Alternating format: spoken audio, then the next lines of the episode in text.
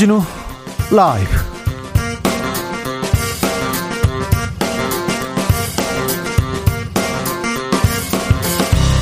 (2021년 11월 4일) 목요일입니다. 안녕하십니까? 주진우입니다. 전 국민 재난지원금 부동산 대개혁 주 4일째 이재명 후보가 연일 정책 화두를 던지고 있습니다. 재난지원금 지급에 대해서 정부는 여력이 없다고 했지만 이재명 후보 거듭 지급해달라고 강조합니다 민주당은 부동산 개발 초과 이익을 환수하는 대장동 방지법 통과도 추진하고 있는데요. 여야 대선 주자들의 공약 그리고 대장동 상황 정비록에서 짚어보겠습니다.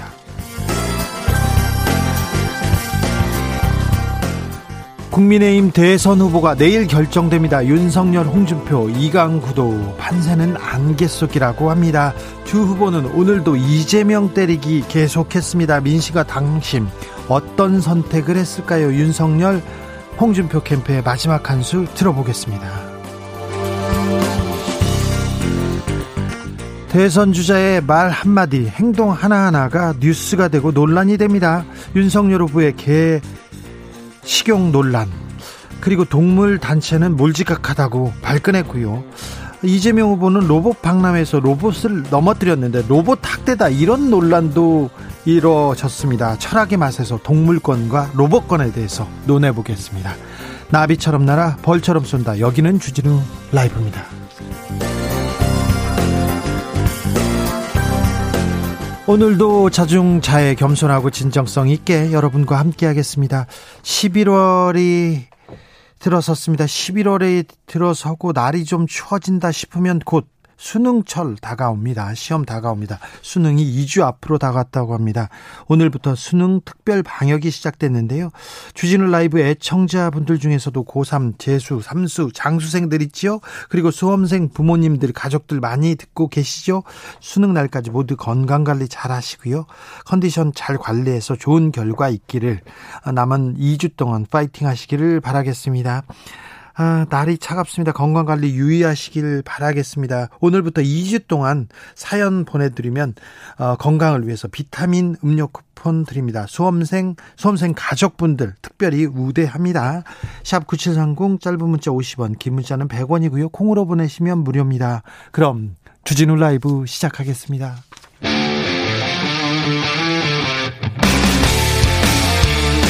탐사보도 외길 인생 20년. 주 기자가 제일 싫어하는 것은?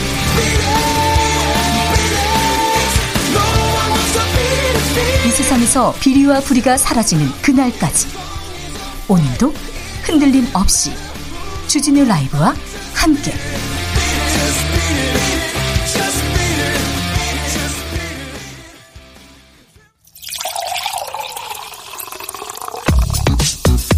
진짜 중요한 뉴스만 쭉 뽑아냈습니다. 줄 라이브가 뽑은 오늘의 뉴스 주스.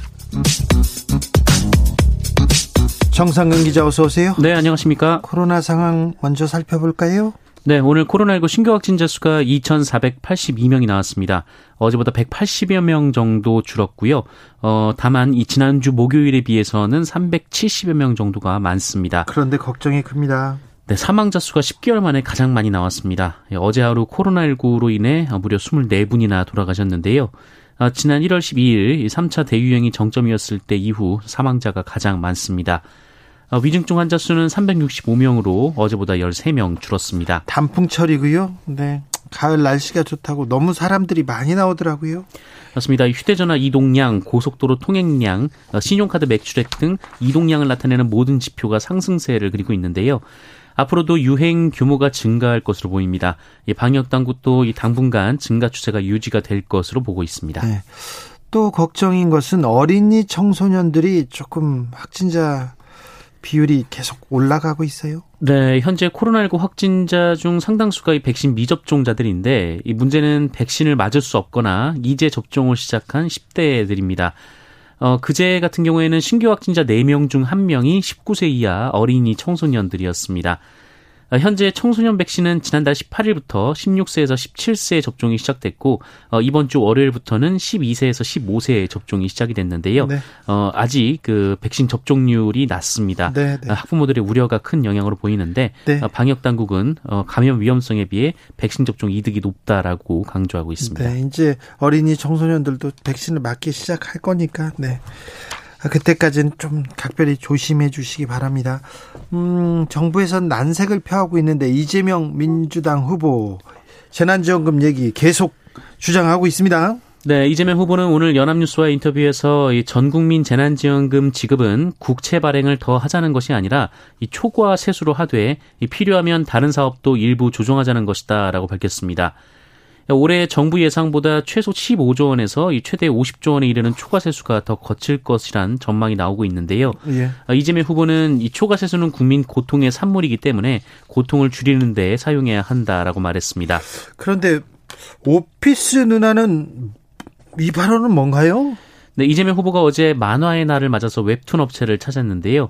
어, 여기서 오피스 누나 이야기라는 제목의 웹툰을 보고 어, 제목이 확 끄는데요라고 말을 했습니다. 아, 그러자 옆에서 관계자가 이 성인물은 아닙니다라고 답을 했고 어, 이재명 후보는 웃었습니다. 네. 어, 이 자리에 두 개 언론사 어, 기자가 이 기자단을 대표해서 현장 취재를 했었는데 어, 그런데 이 중에 한 곳이 어, 화끄는데요를 화끈한데로 기록을 했다가 수정을 하기도 했는데요. 어쨌든 이를 두고 국민의힘에서는 성 감수성이 없다며 비판을 쏟아내고 있습니다. 어, 화끄는데요를 화끈한데요 이렇게 처음에는 기록했다 수정했어요? 네. 어, 국민의당, 어, 국민의힘 그 윤영희 부대변인은 그 이재명 후보의 사무 공간에서 어떤 일이 일어나길래 오피스 누나라는 제목을 보면서 어, 왜 끌리는 건지 국민들은 알 수가 없는 노릇이다라고 주장했습니다. 어, 이준석 대표도 이재명 후보의 실언이나 이 국민을 실망시키게 하는 행동은 반복될 것이다라고 주장했습니다. 네, 알겠습니다. 제목이 화끈한데요를 화끈한데요 이렇게 썼다가 수정했는데 계속 비판은 계속되고 있군요. 논란이. 이어집니다. 김만배 씨 그리고 남욱 변호사 오늘 새벽에 구속됐습니다. 네, 화천대유 대주주 김만배 전 머니투데이 기자와 관계사 천화동인 4호의 실소유주 남욱 변호사가 구속이 됐습니다. 서울중앙지법은 어제 이 두 사람에 대한 구속 전 피의자 신문을 진행한 결과 어, 혐의가 소명되고 증거 인멸의 염려가 있다며 구속영장을 발부했습니다. 반면 함께 영장 실질 심사를 받은 정민용 변호사에 대해서는 도주나 증거 인멸 염려가 없다라며 영장을 기각했습니다. 예. 어, 이들은 유동규 전 성남도시개발공사 기획본부장과 함께 공모해서 어, 화천대유에 유리한 공모 지침서를 작성토록 하고 또 사업자 선정 과정에서도 화천대유가 참여한 컨소시엄에 유리한 선정 기준을 마련한 것으로 검찰은 주장하고 있습니다. 또 이로 인해 성남 도시개발공사에 600억 원대의 손해를 끼친 배임 혐의도 받고 있습니다. 정영학 회계사는 뭐 영장도 안 치고 계속 이름도 안 나오고 사진도 안 나오고 기사도 안 나옵니다. 아, 이 화천대유 이 대장동 개발 사건에 제일 먼저 뛰어들었고 그리고 아 돈도 끌어오고 사람도 끌어오고 그랬는데 어, 수사가 시작되자마자 녹취록을 만들어 가지고 검찰에 지금 어, 가장 먼저 수사를 협 협조했다고 하죠. 아무튼 정영학 씨에 대한 수사가 진행되지 않는 것 같아서 참 의아하다는 생각 계속 하고 있습니다. 그런데 정진상 전 성남시 정책실장과 유동규 씨가 통화를 했다는 내용이 공개됐습니다.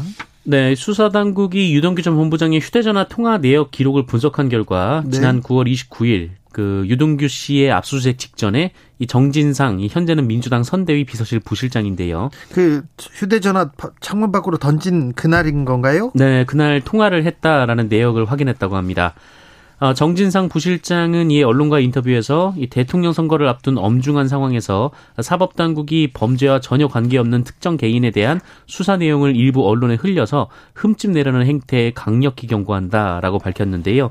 어, 이 전화를 건 것인데 어, 그 전화를 건 것에 대해서는 이 녹취록이 언론에 대대적으로 보도되는 상황에서 평소 알고 지내던 유동규 씨 모습과 너무 달라서 직접 확인이 필요하다고 판단했다라고 말했고 어, 잘못이 있다면 감추지 말고 충, 충실히 수사에 임할 것을 당부했다라고 주장했습니다. 그런데 검찰 수사관들이 집에 들어와서 압수수색을 하기 직전에 어, 휴대전화를 버리기 바로 직전에 정진상 씨하고 통화했다는 건가요? 아니면 네. 그날 통화했다는 건가요? 그날 압수수색 전에 통화를 했다라는 겁니다. 네, 그러니까 어, 수사관들을 보고 지금 뭐 검찰에서 나왔어요. 이 이러면서 던져 어, 통화를 하고 버, 버렸다 이건 아니고 언론 보도에서는 이 시점이 언제인지 정확하게 나오진 않는데 이 네. 직전이라고만 표시가 되어 있습니다. 그날 통화를 했다고? 네네. 네네. 공수처 수사로 가볼까요? 김웅 국민의힘 의원 아, 어제 조사를 12시간 정도 받았네요? 네, 12시간 정도 조사를 받고 귀가했는데요. 예. 어, 귀갓길에 기자들과 또 만났습니다. 어, 이 자리에서도 역시 고발사주 의혹을 실체 없는 의혹이라고 규정했고요. 실체가 없다고요? 네, 이 조성은 씨와의 통화 녹취록에 대해서는 악마의 편집이다라고 주장했습니다. 아, 하지만 이 녹취록에 나온 내용들에 대한 기자들의 질문에는 기억나지 않는다라거나 엉뚱한 대답을 하는 등 답을 하지 않았는데요. 예. 어, 김웅 의원의 말대로 이 제보를 당에 전달했다면 그 제보가 검찰로부터 온 거냐 이런 질문도 있었는데 어, 제보자의 신원을 목숨처럼 지켜야 한다라는 말을 하기도 했다고 합니다. 아니 김웅 전 검사님, 김웅 의원님 본인의 말을 본인이 얘기한 내용이 본인의 말이 실체가 없다고 하면 어떻게 합니까? 본인의 말 때문에 지금 이 일이 다 지금 벌어졌는데 증거가 나왔는데 참 아, 검사의 수준, 국회의원의 수준을 지금 많이 떨어뜨리고 있어요. 김웅 의원께서.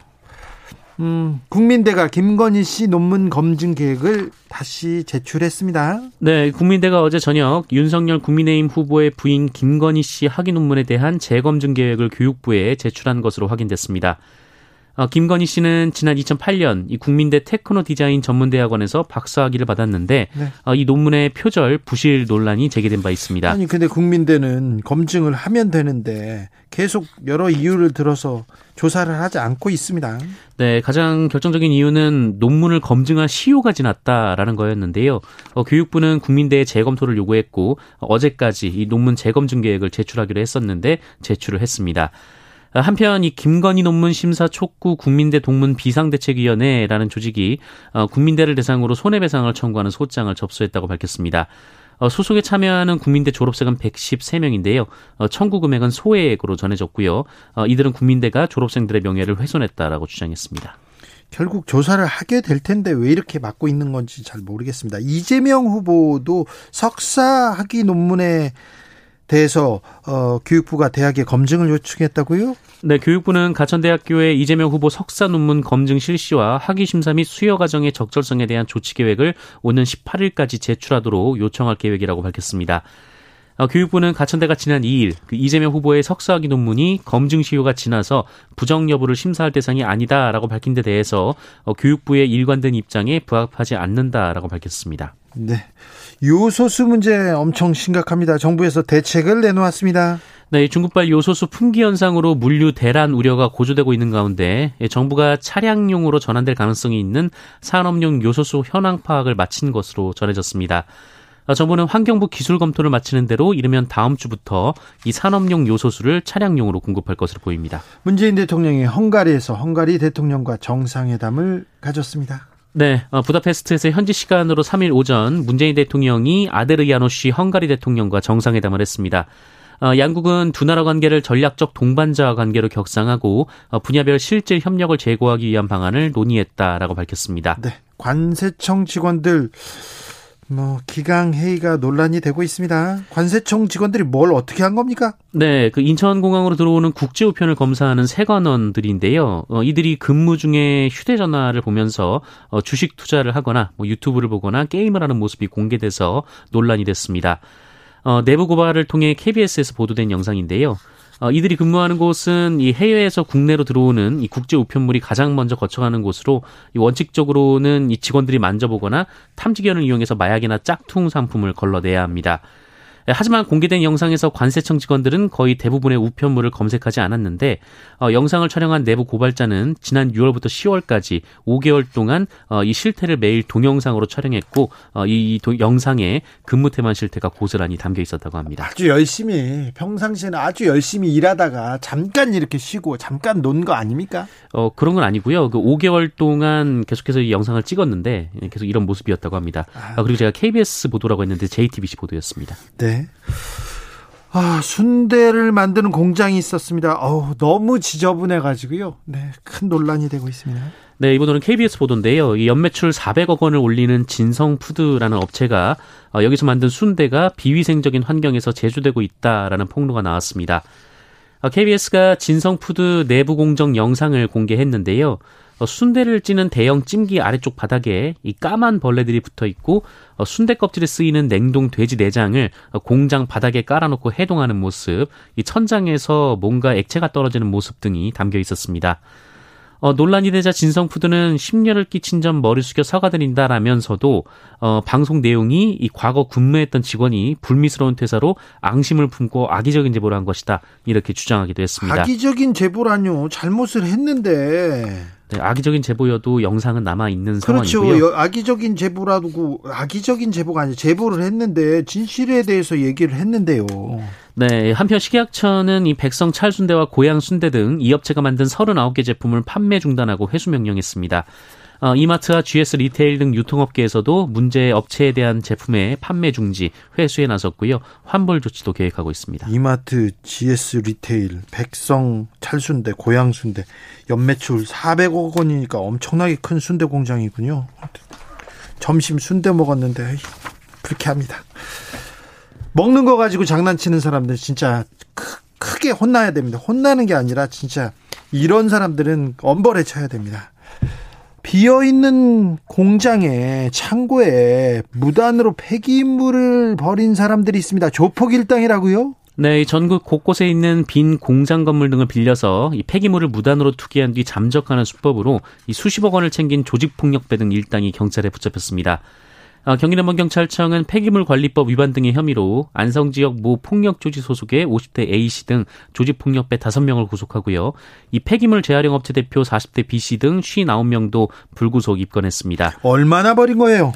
어, 이들은 그 안성시 한 공장 등등 해서 전국 11곳의 공장을 빌린 뒤 어, 무려 4만 6천 톤의 폐기물을 버렸는데요. 폐기물을 그냥 함부로 네, 함부로 버렸습니다. 아이고. 어, 빌린 건물의 보증금의 일부만 계약금으로 지불하고 이 잔금이나 월세를 내기 전에 어, 폐기물을 버리고 도망가는 방식으로 네, 부당 수익을 올렸습니다. 어, 그 금액이 92억 원 상당이나 든다라고 합니다. 아직도 이렇게 이런 조폭들이 날뛰고 있습니다. 경찰들 빨리 가서 빨리 가서 일망타진해 주십시오.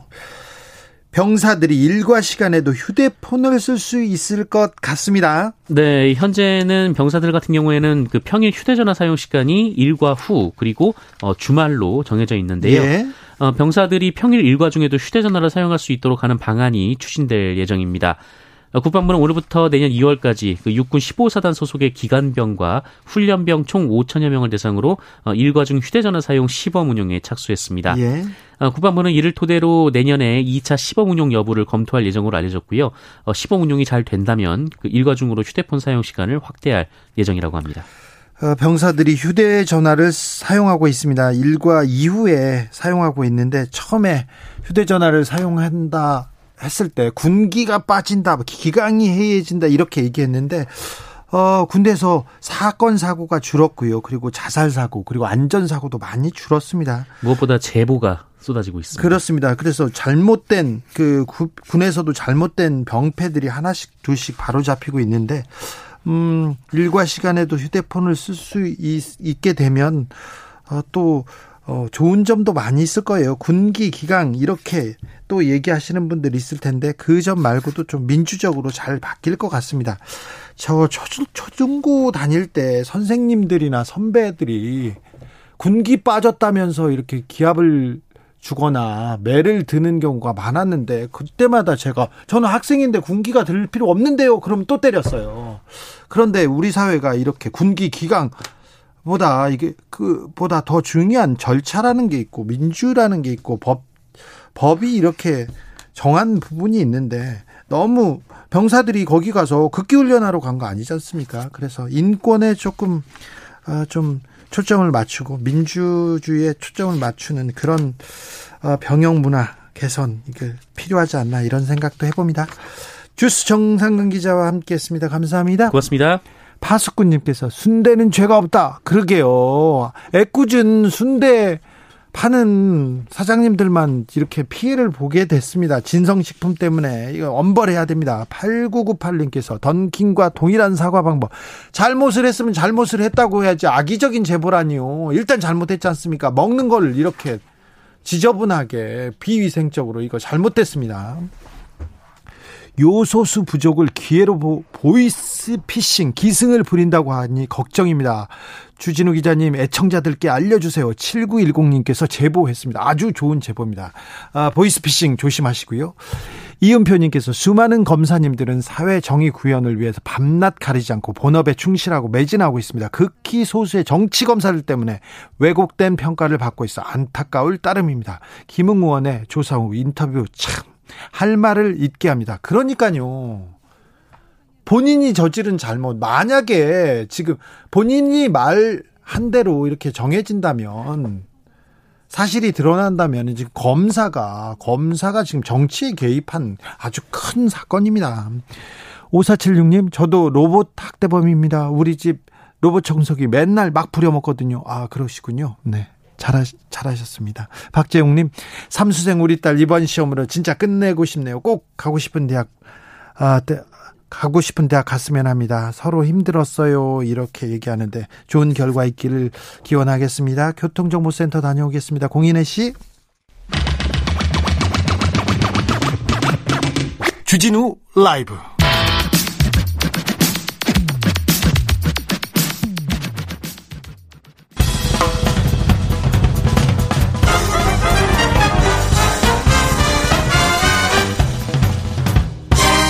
훅 인터뷰. 모두를 위한 모두를 향한 모두의 궁금증 훅 인터뷰. 민주당 이재명 후보와 맞설 자 누구인가?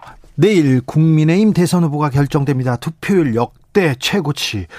아, 서로, 서로 내가 유리하다, 승리한다 주장하고 있는데, 당심은, 민심은 누굴 선택했을까요? 양 캠프 이야기 들어보겠습니다. 먼저, 홍준표 후보 캠프로 가보겠습니다. 이현주 공동선대위원장, 안녕하세요. 네, 안녕하세요. 네. 요즘 아유 바쁘세요? 아, 예, 바쁘죠. 근데 바... 오늘 오후부터 조금 났습니다. 그렇습니까? 네, 표정도 밝아지셨는데요? 네, 하여튼 뭐 저희는 저 좋은 꿈 꾸고 있습니다. 그래요? 네. 투표율이 어우 경이적으로 61%를 넘었다고 하는데 네, 조금 전에 마감됐는데 63.89%입니다. 와, 63%요? 네, 네. 자. 누구한테 유리합니까? 저희한테 유리하죠. 왜요? 저희가 이제 모바일이 네. 어, 그저께까지 54.5로 마감됐거든요. 네. 모바일. 일단은 모바일이 많은 게 저희한테 유리하고요. 네. 그 다음에 ARS가 한 9% 정도 한 것 같습니다. ARS가 네. 어제 오늘. 근데 ARS는 원래 한 10% 약간 넘거든요. 근데 굉장히 낮았어요, 이번에. 네. 그래서 모바일이 높고 ARS는 그렇게 생각보다 높지 않고. 그럼 젊은 층이 많이 했네? 그렇게 이제 추정하는 거죠. 예, 예. 그 다음에 또 뭐냐면 어, 이게 이제 구 당원과 신당원 이렇게 두 개를 나누면 어, 당대표 선거, 그러니까 전당대회 이전의 구당원과 신규 당원이 있는데, 이 신규 당원들은 뭐냐면, 이번 대선 때 투표하려고 들어온 사람들이잖아요. 예, 예. 대부분. 근데 이게 한 반 정도 되는데요. 이 신규 당원을 포함해서 보면 성비가 어떻게 되냐면 과거에는 5대 5였는데 이 신규 당원을 포함해서 보니까 6대 4로 해서 남성의 비율이 굉장히 높아지고 네. 그 다음에 그 중에서도 2040의 남성 비율이 거의 80% 가까이 된다. 아, 그래요? 네. 이거는 신규 당원들이 이제 어쨌든 우리 홍준표 후보의 그 주된 아주 열성 지지층이 2040 남성들이거든요. 네네.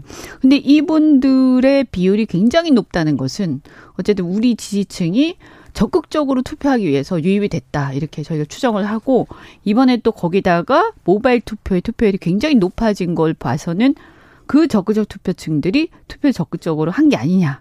이렇게 보는 거죠. 네, 이현주 위원장 표정을 봐도 좀, 네, 무슨, 네.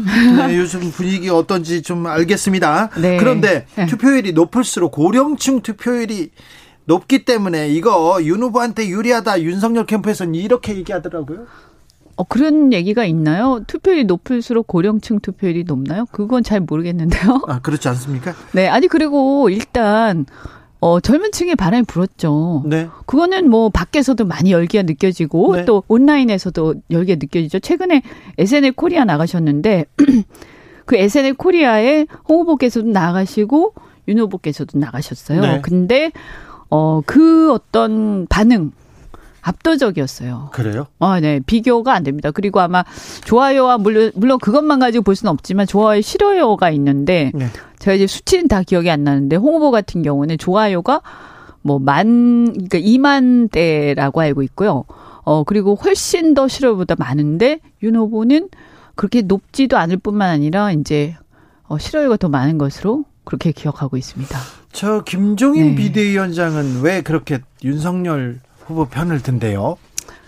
어, 뭐, 그건 이제 뭐, 악연이 과거에 이제, 예, 우리 홍 후보하고 좀 있지 않았습니까? 그 동아은행 사건인가요? 네. 동아저축은행 사건인가? 하여튼 그때 홍 후보께서 자백을 얻어내고, 이제 처벌, 그 형사 처벌하는데 이제 그때 담당 검사셨죠? 담당 검사로 저 김종인 위, 위원장 구속시켰죠. 네네네. 그래서 그 악연도 있을 아, 거고요. 아. 네, 아무래도 그게 뭐 금방 이렇게 업- 눈 녹듯이 사라지겠습니까? 그리고 어, 그 이후에도 이제 비대위원장 하시면서도 계속 이제 갈등들이 있었고, 그런 사이에 이제 어떻게 보면 저는 결정적으로 그것보다도, 어, 앞으로 이제 역할의 문제 아니겠는가 싶은데요. 어, 김종인 위원장 같은 경우는 어쨌든 내각제주의자시잖아요. 근데 홍 후보께서 지난주에 이렇게 발표를 하셨는데, 어, 개헌은 해야 되지만, 내각제 개헌을 반대한다. 네. 라고 분명히 말씀을 하셨어요. 그래서 여러 가지 면에서 본인의 어떤 역할이 어, 윤, 윤 후보 쪽을 지지를 해야 그분이 되셔야 역할이 더 많다라고 생각하시는 것 같고 네. 또 실제로 윤 후보는 뭐 의존은 많이 하고 계시죠. 근데 그게 국민적인 지지를 받는데 도움이 되는지는 전 좀 의문입니다. 알겠습니다. 짧게 네. 물어보고 싶은 게 많습니다. 네네. 자, 당 사칭 전화 이거 불법 선거 운동이다 얘기했는데 윤석열 캠프에서는 이거 당연 당원 당규상 아무런 문제가 없다고 합니다. 짧게 좀 부탁드릴게요. 아, 이거는 그렇지 않죠. 그 당을 사칭해서 마치 국민의힘 당이 윤석열 후보를 미는 것처럼 하는 거는 그건 당원을 기망하는 거죠. 뭐 당협에서 만약에 얘기를 하려면 네. 내가 당협위원장 누군데 네. 나 이 사람 지지하는데 네. 잘 부탁드립니다. 이런 전화는 할 수 있죠. 네. 왜 진실되게 얘기하지 정직하게 얘기하지 않고 마치 국민의힘 당에 지지하는 것처럼 얘기하면 잘 모르는 당원들은 속을 수 있죠. 그래서 그, 저는 그 이런 문제가 문제를 있어 보이네요. 네네. 그러고 이제 일단 또 이 당원 명부를 어떻게 입수했을까? 왜냐하면 당협이 전화하는 게 아니라 들어보면 텔레마케터 같거든요. 아. 네. 그러면 그게 알바를 쓰면 또 불법 선거운동이 되고요. 그 다음에 또 그거 당원 명부를 불법으로 유출한 거 아니냐 그러면 여러 가지 문제가 있습니다. 자, 박사모는 누구를 지지합니까? 어, 박사모, 박사모 단체는 원래 중립을 지키고 계시다가 네. 이번에 짝퉁 박사모 논란이 일어나면서 홍 후보 지지를 하셨죠. 그래요? 박사모는 홍 후보를 주- 지지합니까? 네네네. 박지만 씨도 윤 후보를 지지하는 건 아닌 것 같습니다. 네네. 지지할 수 없다. 이렇게 분명히 말씀하셨습니다. 네. 아, 고발 사주욕은 어, 윤 후보한테는 엄청 큰 리스크 아닌가요? 아, 그렇죠. 왜냐하면 지금 이제 뭐 수사 진행되고 있습니다만 저희가 봤을 때는 어쨌든 상황이 이제 수사가 진전되는 상황에 따라서는 어, 기소될 수도 있다. 이렇게 보는데 굳이 그런 어떤 사법적 리스크를 우리가 안고 대선에서 어, 경쟁할 필요가 있느냐. 저는 그렇게 생각합니다. 네. 당원들도 그렇게 생각하는 사람들 많습니까? 리스크가 큰 윤석열 후보. 네. 네. 본선에서 좀 리스크가 더 커질 수도 있으니 이거 좀 걱정이다 이런 생각을 많이 합니까? 그렇게 생각하시는 분도 계시고 또 기존에 이제 윤 후보를 지지하시던 분들은 이건 공작이니까 우리가 보호해야 된다 뭐 이렇게 생각하시는 분들도 계십니다. 네. 이태건님께서 홍준표 승리 소감문 지금 작성 중입니까? 물어봅니다. 3351님께서 아들이 대학생인데요. 어제 속을 떠보니까 깨끗한 홍준표 응원한대요. 자, 젊은이들은 홍준표에 어떤 점에 열광한다고 보십니까? 제가 볼 때는 우선 이제 소통하는 데 있어서 젊은 감각이 좀 이렇게 나 연세에 비해서 굉장히 뛰어나십니다. 그래서 저하고도 톡으로 직접 직접 소통하시고 네. 그리고 뭐 페이스북 같은 거 보시면요. 엄청나게 직설적이시잖아요. 네, 네, 네. 네, 그리고 그것도 직접 다 쓰십니다. 어, 그래서 그런 부분들 또 뭐 유튜브에서 보는 모습들 그런 것도 있고요. 또 제가 볼 때는 우선 뭐냐면 어, 뭐, 이렇게 과거만, 윤 후보 주로 과거만 얘기하시지 않습니까? 그러니까 문재인 정권 심판 이것도 뭐 우리 입장에선 필요합니다만, 근데 이거 말고 다른 미래에 대한 비전을 얘기하신 적이 없어요. 근데 홍 후보께서는 어쨌든 미래에 대한 비전을 포함해서 젊은 층이 굉장히 민감하게 생각하는 여러 가지 어떤 굉장히 중요하게 생각하는 삶에 있어서의 불공정 문제 이런 것들에 대한 대안들 많이 제시하고 계시죠. 어 그거하고 또 하나 제가 들은 얘기인데 그래서 이게 과거와 미래에 대해서 젊은 층들은 미래에 대한 얘기를 좀 더 많이 하는 홍 후보가 믿음직스럽다. 그리고 검찰총장 하다가 4개월 만에 어, 신입사원이 마치 CEO가 되는 이런 상황. 이게 과연 공정한가. 그래서 어쨌든 그동안의 역경을 많이 거치면서 많은 경험과 어, 능력을 쌓은 분이 어, 대통령 후보가 되셔야, 그리고 대통령이 되셔야 앞으로 그들의 미래에 대한 여러 가지 문제 해결에 좀 더 낫지 않겠는가. 이런 생각들도 하시는 것 같습니다. 말실수, 계속되는 뭐 비하 논란 계속되다가 최근에는 어, 홍어준표 이거 이거는 윤석열 후보 를 지지한 서민 교수의 발언이지만 홍어 준표까지 나왔습니다. 아, 이건 너무 심각하죠. 이거를 근데 그분은 자기 몰랐다 이러는데 사실은 그 내용 자체가 문제잖아요. 네. 뭐 썸네일만 문제인 거 아니지 않습니까? 네네. 내용도 보면 비하하는 내용이거든요. 그래서 저는 뭐 이렇게 지지하시는 분들도 좀 굉장히 비정상이다.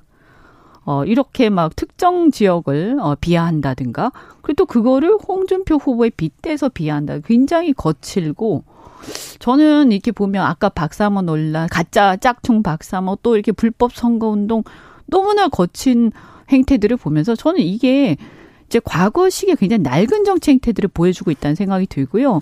그리고 이렇게 해서 어떻게 대통령으로서 이를 집단이 이럴 경우에 어떻게 국민 통합을 하겠는가 하는 생각이 듭니다. 국민의힘에서는 오랫동안 대선을 준비한 홍준표가 있고요. 네. 원희룡도 있고요. 네. 또 유승민도 있습니다. 네. 그런데 왜 이렇게 리스크가 큰 네. 윤석열 후보를 지지하는 사람들이 많을까요?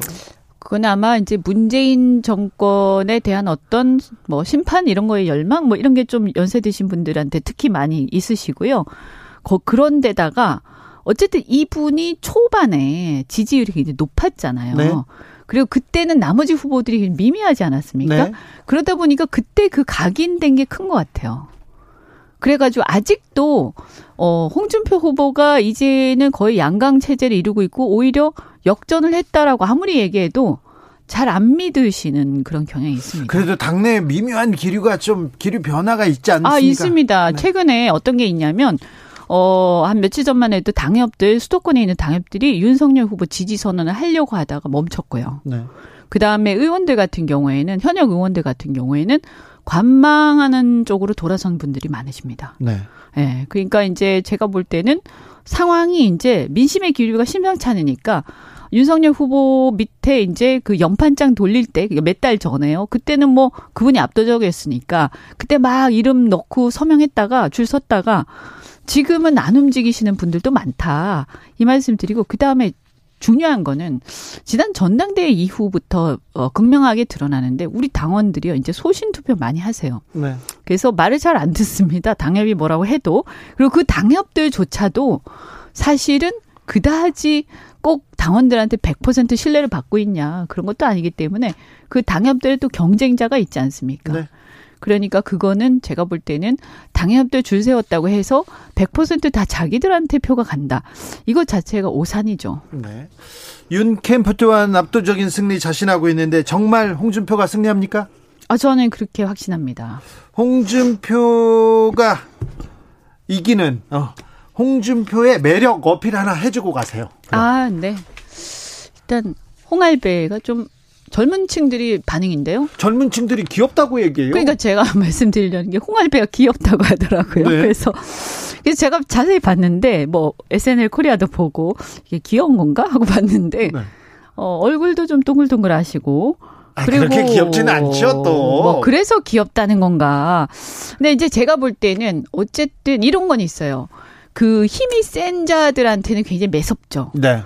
근데 기득권이 없는 층들 그러니까 서민들이라든가 젊은 층에 대해서는 굉장히 또 보니까 어 이웃집 할아버지 같기도 하고 네. 또 솔직한 할아버지 약간 어떨 때는 이렇게 좀 실없어 보이는 할아버지 같기도 하고 네. 그런데 한편 보면 어 뭐 토론할 때 이럴 때 이제 요즘에는 맏형론 한다고 조금 어 점잖게 보이려고 애쓰는데 점잖 많이 점잖게 공격도 안 하시더라고요. 아, 그러니까 너무 애쓰시죠. 그래서 네. 제가 왜 그러시냐 이러면 대통령이 되려면 그런 것도 필요하지 이러시더라고요. 근데 그러고 나서 그리고 나서 또 못 참으시고 페이스북에다가 직설적으로 확 하시죠. 알겠습니다. 네. 얘기 잘 들었습니다. 지금까지 네네. 이현주 홍준표 캠프의 공동 선대위원장이었습니다. 말씀 네, 감사합니다. 고맙습니다.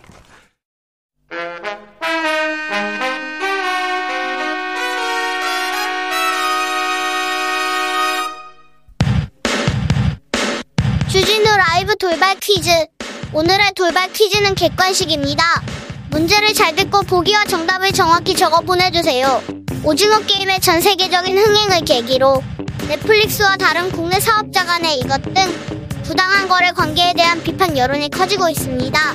넷플릭스는 이것과 관련해 SK 브로드밴드와 소송을 벌이고 있는데요. 유튜브, 넷플릭스 같은 콘텐츠 제공 사업자가 인터넷망을 이용한 대가로 내는 요금인 이것은 무엇일까요? 어려우시죠? 걱정 마세요. 보기 준비했어요. 1번 탈부 수수료 2번 천연 조미료 3번 망사용료 다시 한번 들려드릴게요. 1번 탈부 수수료 2번 천연 조미료 3번 망사용료 샵 9730 짧은 문자 50원 긴 문자는 100원입니다. 지금부터 정답 보내주시는 분들 중 추첨을 통해 햄버거 쿠폰 드리겠습니다. 주진우 라이브 돌발 퀴즈 내일 또 만나요. 이번에는 윤석열 캠프로 가보겠습니다. 윤석열 후보 며칠 전에 천안에서 호떡 먹더니 오늘은 떡볶이 드시더라고요. 잘 드시더라고요. 그래서 민심은 잡을 수 있을까요? 이상일 국민의힘 윤석열 캠프 공보실장 안녕하세요. 네, 안녕하십니까. 잠시 전에 홍준표 네. 캠프에서 나와가지고 홍준표 후보의 매력은 귀여움 이런 얘기 하던데 윤석열 후보의 매력은 뭡니까? 윤석열 후보 매력은 어 그 소위 예, 한 방송에서 그 집사부 일체에서 충분히 보여줬다고 생각하는데 이 굉장히 소탈함이 아닐까 싶습니다. 소탈함이요? 아, 네네. 아, 뭐 캠프에서도 어, 이분하고 이제 우리가 뭐 여러 이제 그 논의도 하고 회의도 하고 하는데 어, 굉장히 이 소탈하게 저희들 이야기 경청도 하고 또 본인 주장은 주장대로 하면서 네. 어, 의견을 이렇게 이렇게 접점을 찾아가는 이런 모습이 어, 참 소통 능력이 굉장히 뛰어나다. 그런 소탈함 때문에 사람들이 어, 다가기 쉽고 윤석열을 알게 되면 그, 그 매력에 좀 빠지게 되는 거 아닌가 이런 생각이 듭니다. 네. 캠프에서 얘기하면 얘기를 잘 안 듣는다 막 그렇게 캠프에서 불만 있다. 어, 다 듣습니다. 아, 들어요? 물론 누구나 자기 주장이 있고 고집이 있는데 네. 어, 그 주장 고집이 또, 뭐, 합리성을 띠고 사리에 맞으면 뭐, 저희들도 다 수용을 하고 그런데 또 저희들 주장이, 어, 타당하다고 생각하면 윤 후보는 다 수용을 한, 하는 그런 스타일이죠. 저는 뭐, 그걸 여러 차례 경험을 했습니다. 알겠습니다. 국민의힘 당원 투표, 투표율이 엄청나게 높습니다. 63%를 네네. 넘었다고 하는데. 네네. 에, 누구한테 유리합니까? 저는 당연히 윤석열 후보에게 유리하다고 생각합니다. 지금 한 4, 5일 전부터 나오는 모든 여론조사를 보면 과거에도 그랬지만 국민의힘 지지층에서 윤석열 후보는 압도적으로 앞서고 있습니다. 그렇다면 당원들은 당에 대한 충성도가 훨씬 강하거든요. 그 당원들의 장심은 결국은 윤석열입니다. 그래서 1차 컷오프, 2차 컷오프 때도 그런 것들이 뭐 확인이 됐고요. 요번에도 어 재확인하는 그런 결과가 나올 것이다. 그래서 내일 상당히 큰 격차로 윤석열 후보가 선출될 걸로 생각하고 있습니다. 네. 리스크 네. 윤석열 후보 리스크가 좀 크다 그런 얘기도 있는데 고발 사주 의혹과는 윤석열 후보 관련이 없나요? 고발 사주 의혹은 저는 전혀 문제가 안 된다는 생각이고 캠프에서도 그런 판단을 하고 있습니다. 이미 네. 여러 차례 윤석열 후보 본인도 밝혔고 캠프도 입장을 냈지만 지난해 상황에서 총선을 앞둔 상황에서 검찰총장 윤석열 예. 이분이 그 고발 사주할 어떤 이유도 없고 그런 정황도 없고 단 한 톨의 증거도 없는 상황이고 지금 공수처 수사가 저는 벽에 부닥쳐 있다 생각합니다. 손준성 검사 아, 조사를 받았고 김웅 의원도 조사를 받았는데 윤석열 후보와의 관련성은 전혀 확인된 게 없고 나오지 않고 있습니다. 실제로 없기 때문에 그런 것이고요. 가능한 한 공수처가 있는 그대로 최대한 빨리 철저한 수사를 통해서 네. 명명백백하게 사실관계를 밝혀주기를 원하고 공수처가 제발 정치적 중립성을 지키면서 제대로 수사를 해주길 바랍니다. 네. 국민의힘 김웅 의원이 그 네. 녹취록에서 윤석열 후보 이름을 얘기하고 계속 뭐 예- 다른 얘기를 했으니까 이 김웅 의원이 문제가 있는 것 같은데 이분 이 상식 이하의 억지 이 사실관계를 좀 밝혀서 당에서라도 빨리 밝혀가지고 윤석열 후보와의 그 관계 이걸 빨리 끊어줘야 되는 거 아닙니까? 그런데 이미 검찰이 수사를 하는 상황이죠.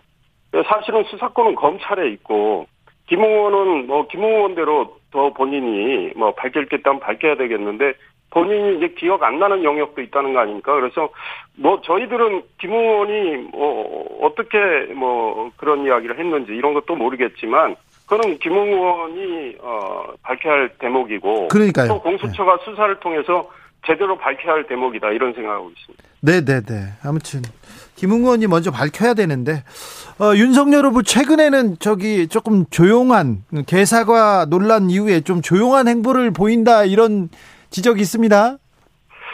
윤 후보는 어 그때 이제 그 발언을 통해서 아마 많은 어 이 교훈을 또 얻었다고 생각합니다. 예 예. 그리고 본인이 어 여러 차례 밝혔죠. 또 국민께 사과도 했고 본인이 생각하는 마음이 그러니까 본인이 말하고자 하는 마음이 그게 아니더라도 네. 듣는 국민께 그게 오해나 곡해를 낳을 여지가 있다면 본인이 그 발언에 책임을 져야 되고 앞으로 그 발언을 보다 더 신중하게 아, 해야 되겠다라는 어떤 배움을 얻었다는 거 아닙니까? 그래서 윤석열 후보가 이제 이 정치의 신인인데 어, 정치를 이렇게 지금 배워가는 과정에서 이번에 큰 교훈을 얻었다 저는 이런 생각하고 있습니다. 어, 실장님, 그 가족 네. 리스크 그러니까 김건희 씨의 논문이나 그 다음에 도이치모터스 주가 조작 사건은 윤 후보의 행보에 어, 변수가 되지 않을까요? 저는 큰 변수가 된다고 생각하지 않고요. 이 문제가 심각하다면 도와 각 언론이 계속 이 문제에 대해서 취재를 하고 문제 제기를 하고 어, 새로운 사실을 발견을 하고 보도를 할 겁니다. 그런 일이 일어나지 않고 있고 수사 제발 빨리 진행해서 좀 관계를 명명백백하게 밝혀주면 좋겠다 이런 입장이고요. 사실은 과거의 수사에서 무혐의 됐던 걸 지금 억지로 수사하고 있는 측면도 강하다. 윤석열 후보를 흠집내기 위한 그런 고발이 이루어졌고 그런 고발을 활용한 수사가 또 이루어지고 있는데 국민들이 현명하시기 때문에 이게 어떤 건지 저는 다 판단을 하시고 아, 나중에 선택을 하시라고 생각하고 윤석열 후보에게 이 문제는 네. 아, 큰 뭐, 흠결이 된다 이런 생각은 안 하고 있습니다. 지금 그럼 검찰이 정치적인 수사를 하고 있네요. 검찰이 어떤 수사를 하고 있는지 저는 우리 국민들께서 다 아시고 계신다. 대장동 게이트의 경우도 국민의 지금 특검 요구가 80%가량까지 어, 올라가고 있는 상황입니다. 70%를 넘어가지고. 그러면 심지어 민주당 지지층에서조차도 특검이 필요하다고 하는데 왜 그러겠습니까? 검찰 수사가 권력의 눈치를 보고 철저히 수사 안 하기 때문에 국민이 그런 생각하는 거 아니겠습니까? 그래서 검찰이 제발 대선을 앞두고 정치적 중립성, 수사의 독립성을 유지하면서 검찰답게 수사를 해줬으면 좋겠다 이런 생각하고 있습니다. 검찰답게. 아, 네. 전 국민의 검- 검찰 아닙니까? 네네. 전 검찰총장으로서 윤석열 후보도 조금 책임이 좀 있는데. 자, 문, 윤석열 후보는 검찰총장으로서 권력 눈치 보지 않고 성역 없는 수사를 했, 지 않았습니까? 그것 때문에 권력의 핍박을 받고 결국은 뭐 쫓겨나다시피 해서 검찰을 그만둔 거 아니겠습니까? 네네. 자, 문재인 대통령한테 뼈아픈, 뼈아픈 패배를 안기는 게 대선 출마 목적이 될 수는 없다. 이 유승민 후보도 이렇게 얘기했었는데, 아, 유승민 후보께서는 토론도 많이 하셨는데 윤석열 총장의 소위 이 미래 비전에 대해서 네. 토론 과정에서 정책 토론도 하고 했는데 그걸 인정을 안 하시고 잘 모르시는 모양입니다. 그러니까 정권 교체를 꼭 해야 되고 그 정권 교체를 한 다음에 어떤 대한민국을 건설할 것인가에 대해서 윤석열 후보도 비전과 정책을 쭉 밝혔거든요. 네. 그래서 유승민 후보의 그런 아, 발언은 소위 예, 공격을 위한 발언이다 이렇게 보고 있습니다. 유승민 후보는 정책 토론을 하려고 질문을 하면 개사과 아니면 왕자 논란, 계속 무속 논란 이렇게 해가지고 정책 토론이 되지 않았다 이렇게 불만을 표하던데요. 근데 그 질문을 계속 집요하게 했던 분이야말로 윤, 저 유승민 후보 아닙니까? 유승민 후보는 그래서 당원들에게 저는 굉장히 실망을 시켰다. 그런 그래서 이 당원들의 지지가 유승민 후보 쪽으로부터는 좀 이탈하고 있는 거 아닌가 이런 생각도 하고 있는데 우리 당원들이나 국민들은 TV 토론에서 무슨 일이 벌어졌는지 다 알고 있습니다. 윤석열 후보는 상대 후보에 대해서 네거티브를 먼저 한 적이 없습니다. 그런데 윤석열 후보에 대해서 집요하게 네거티브를 했던 분들 그리고 아주 사실관계도 확인 안 된 거, 틀린 사실관계를 가지고 집요하게 흠집내기 공격을 했던 분이 홍준표, 유승민 후보라는 걸 우리 당원과 국민이 다 알고 있지 않겠습니까? 네네. 자, 공식 후보로 확정되면 즉시 정권 교체를 위한 반대장동 게이트 연합을 추진하겠다고 밝혔는데 이게 무슨 네. 구상입니까? 지금 우리 국민의 초미의 관심사는 대장동 저 아수라판에서 무슨 일이 벌어졌는지에 대해서 정말 정확히 알고 싶어 한다 이겁니다. 예. 그래서 국민들이 지금 문재인 정권의 부동산 정책에 대해서 매우 실망을 했는데 이재명 후보가 성남시장 시절에 공익의 껍질을 이렇게 입힌 다음에 실제로는 특정 민간 업자에게 천문학적인 소위 말해서 이익을 어, 가져가도록 했단 말이죠. 그것의 설계자가 본인이라고 했습니다. 그리고 유동규 당시 어, 성남도시개발공사 기획본부장 실무 담당 임원이라고 했습니다. 이 상황과 관련해서 도시개발공사 정관과 조례를 보면 모든 것이 성남시장의 결재를 받아야 되는 상황이기 때문에 어떻게 이런 일이 벌어졌는지에 대해서 국민은 확인하고 싶어 하기 때문에 당연히 대장동 게이트는 명명백백이 규명이 돼야 된다. 이거는 윤석열 후보가 국민의힘의 정식 대통령 후보로 선출이 된다면 당 차원에서 이 문제에 대해서는 반드시 규명하겠다는 이런 의지를 밝힌 거로 생각하고 있습니다. 윤석열 후보가 선출되면 대장동 네. 게이트에 대해서 더, 더 목소리가 또 높아지겠네요. 네, 그렇습니다. 이 문제는 국민을 위해서라도 또 국민의 관심사이기 때문에 국민이 알 권리를 충족하기 위해서라도 반드시 규명이 돼야 된다. 네. 알겠습니다. 조연수님께서 대선은 배우는 자리가 아닙니다. 증명하는 자리입니다. 대통령은 증명을 해야죠. 그런데 늘 정치 신이가 이해해달라. 진짜 입문한 지 얼마 안 됐으니 이해해달라. 이런 말씀 많이 하는데 우리 국민이 어, 배움이 필요한 윤석열 후보 믿어도 됩니까? 저는 믿으셔도 된다고 생각합니다. 윤석열 후보가 어, 검사로서 국민에게 보여드렸던 것들 그거는 우리의 헌법 정신과 법치주의, 공정과 정의를 바로 세우기 위한, 위한 것이었다. 그거는 국민을 위한 검사가 되겠다는 것이죠. 정치 권력을 위한 검사가 되겠다는 건 아닙니다. 그런 자세로 지금 어, 내년 대선에 도전을 하고 있는데 우리 정치 많이 한 분들이 과연 국민을 위해서 얼마나 많은 걸 남겼을까 이런 저는 문제 제기도 하고 싶고요. 오히려 정치에 때묻지 않은 정치 신인이 헌법 정신, 법치주의, 공정과 정의 상식을 상식의 회복을 위해서 그동안 일해온 것들을 정치에서 다시 구현하자 한다면 거기에 저는 더 믿음이 간다. 저는 문재인 대통령이 어, 대통령 선거 나와서 실패했고 준비를 하셨다가 다시 대통령이 됐는데 예. 본인이 취임사에서 밝힌 그 좋은 약속 거의 지키질 않았습니다. 본인이 준비된 공약을 내놨는데 그 준비된 공약 제대로 이행하지도 않았고 낡은 이념에 얽매인 정책을 써가지고 정말 우리 국민들을 고통스럽게 하는 이 정권에 대해서 과연 정치를 했다고 해서 좀 오래 했다고 해서 준비됐다고 해서 우리 국민이 그대로 믿는 믿어 믿어야 한다는 아니, 보장이 없고 아니 준비하고 네, 네 준비 네. 정말 제대로 된 마음을 가지고 제대로 된 정책을 실행하는 이 능력이 중요하다 생각합니다. 알겠습니다. 준비해도 지키기 어렵고 그만큼 공부해도 어려운데 준비 안 되고 공부 안 되면 이건 또 될까요? 또 걱정이기도 합니다. 준비됐다 안 됐다라는 기준이 뭔지 모르겠습니다. 그런데 중요한 건 윤석열 후보도 인정을 하죠. 정치 시민이니까 네네. 정치에 대해서 여기서 모르는 게. 여기서 줄여야 됩니다. 이상 이상일 네. 윤석열 캠프 공보실장이었습니다. 감사합니다.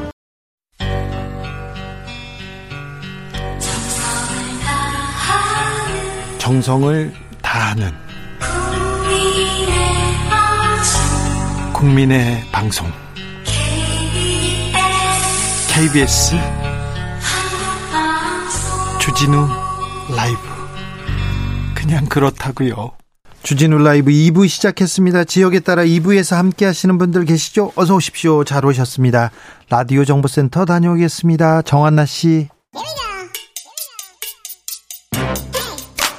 뉴스를 향한 진지한 고민 기자들의 수다 라이브 기자실을 찾은 오늘의 기자는 발로 뛰는 기자입니다. 한결의 김민아 기자 어서 오세요. 네, 안녕하세요. 기다렸습니다. 네. 김민아 기자 드디어 내일입니다. 맞습니다. 내일 국민의힘 오후, 후보 네네. 네네. 몇 시에 결정돼요? 내일 오후 2시 45분에서 3시 사이에 발표가 될 것 같습니다. 그렇습니까? 네. 분위기 어때요? 아, 분위기 정말 이번에는 팽팽해서 제가 감히 누가 이길 것이다 말을 네. 하기가 어려운 정말 초접전 상황입니다. 지난주 올해 어, 이번 주 초까지 홍준표 후보의 상승세가 눈에 띄었는데 맞습니다.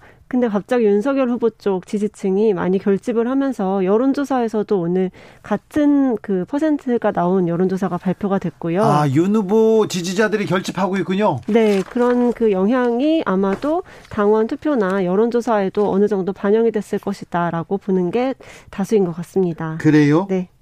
아, 지금 홍준표 윤석열 후보는 어떻게 지금 마지막을 보내고 있습니까? 네, 오늘은 두 후보 모두 수도권에 공을 들이는 모습을 보였는데요. 홍준표 후보는 그 지금 수원에 있는 경기도당 에 가서 어 지금 저- 경기도 1,400만 도민이 대선의 바로미터가 될 것이다라고 하면서 이재명 후보의 네. 텃밭인데요. 맞습니다. 그러면서 경기도에 온 것은 여기가 경기도 차베스의 본거지이기 때문이다. 경기도의 차베스를 잡으려면 경기도가 주축이 돼야 한다면서 이재명 후보를 차베스 대통령에 비유를 했습니다.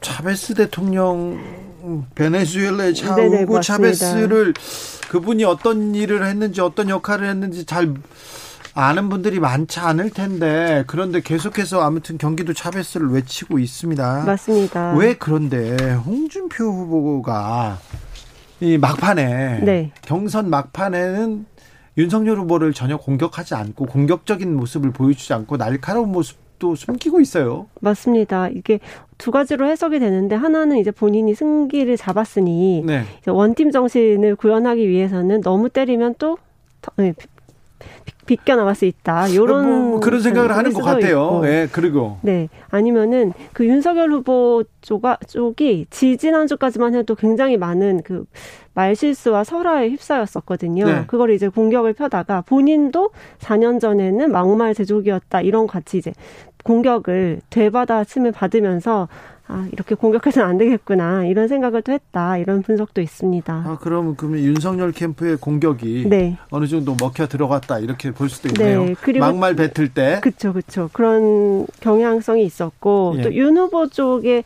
막판에 가서는 또 홍 후보를 약간 이렇게 다독이는 그런 모습도 보였었고, 아, 뭔가 막판 돼서는 두 후보가 누가 이길지 모르지만 내가 이길 것이다라고 서로는 주장을 하고 있는 그런 초접전 상황이었습니다. 윤석열 후보는 어떻습니까? 네, 윤석열 후보도 오늘 경기도에 집중을 했는데요. 아 경기도에 둘 다. 네네, 네, 맞습니다. 그 지금 겨- 국민의힘 쪽에 당 지지세가 강한 뭐 포천 이쪽 있죠. 그 접경 지역 쪽을 음. 쭉 돌면서 시장 방문을 했고 연천 시장도 방문했고 당원들도 만나고 했습니다.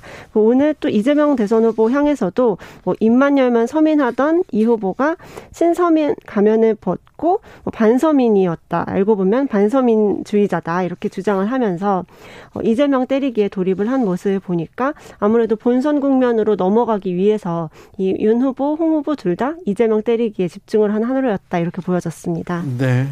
내일까지 계속 되나요? 아, 오늘 5시까지 이제 하고 네. 내일은 오후 2시에 전당대회가 시작되거든요. 네. 네. 거기에서 이제 후보들 4명이 다 만나서 마지막 결과를 듣게 되겠죠. 알겠습니다. 아, 결과가 어떻게 나올지 기자들은 어떻게 생각합니까? 기자들이 이제 내기를 하지 않습니까? 네. 커피 내기도 하고 밥 사기도 하고 이러는데 그 막내 기자들 중에서는 홍 후보 지지하는 분들이 그러니까 홍 후보가 될 것이다. 라고 주장하는 분들이 조금 더 많았던 것 같고요. 아, 그래요? 네. 아무래도 2030 지지세가 홍 후보 쪽에서 강하다 보니까 네. 그 자기들 주변에서 듣는 목소리가 확실히 2030의 홍준표 지지세는 확실히 보이긴 합니다. 네, 그리고 이제 그분들 저쪽으로는 윤석열은 안 된다라는 목소리가 꽤 많이 나왔던 것 같고 오히려 이제 조금 뭐 중진급 기자분들은 그래도 윤석열이 대세론을 계속 이어왔다라고 이제 판단하시는 것들이 많은 것 같아요. 당도 국민의힘 내부도 그렇게 좀 생각합니까? 어, 윤석열 맞죠. 그렇습니까? 예. 예. 그 당협위원장분들 중에서 정말 70% 정도가 윤석열 캠프 쪽에 가 있잖아요. 가 있는 것만 봐도 당내에서는 균형이 완전히 깨진 상태였죠. 네. 그렇기 때문에 이제 홍 후보가 본인의 개인기로 돌파를 하려는 모습을 보였고 그 와중에 이제 새롭게 들어온 신규 당원들이 누구 들 어주느냐가 아직 베일에 쌓여 있기 때문에 그게 가장 관전 포인트가 되지 않을까 생각이 됩니다. 알겠습니다. 네. 국민의힘 내부에선 또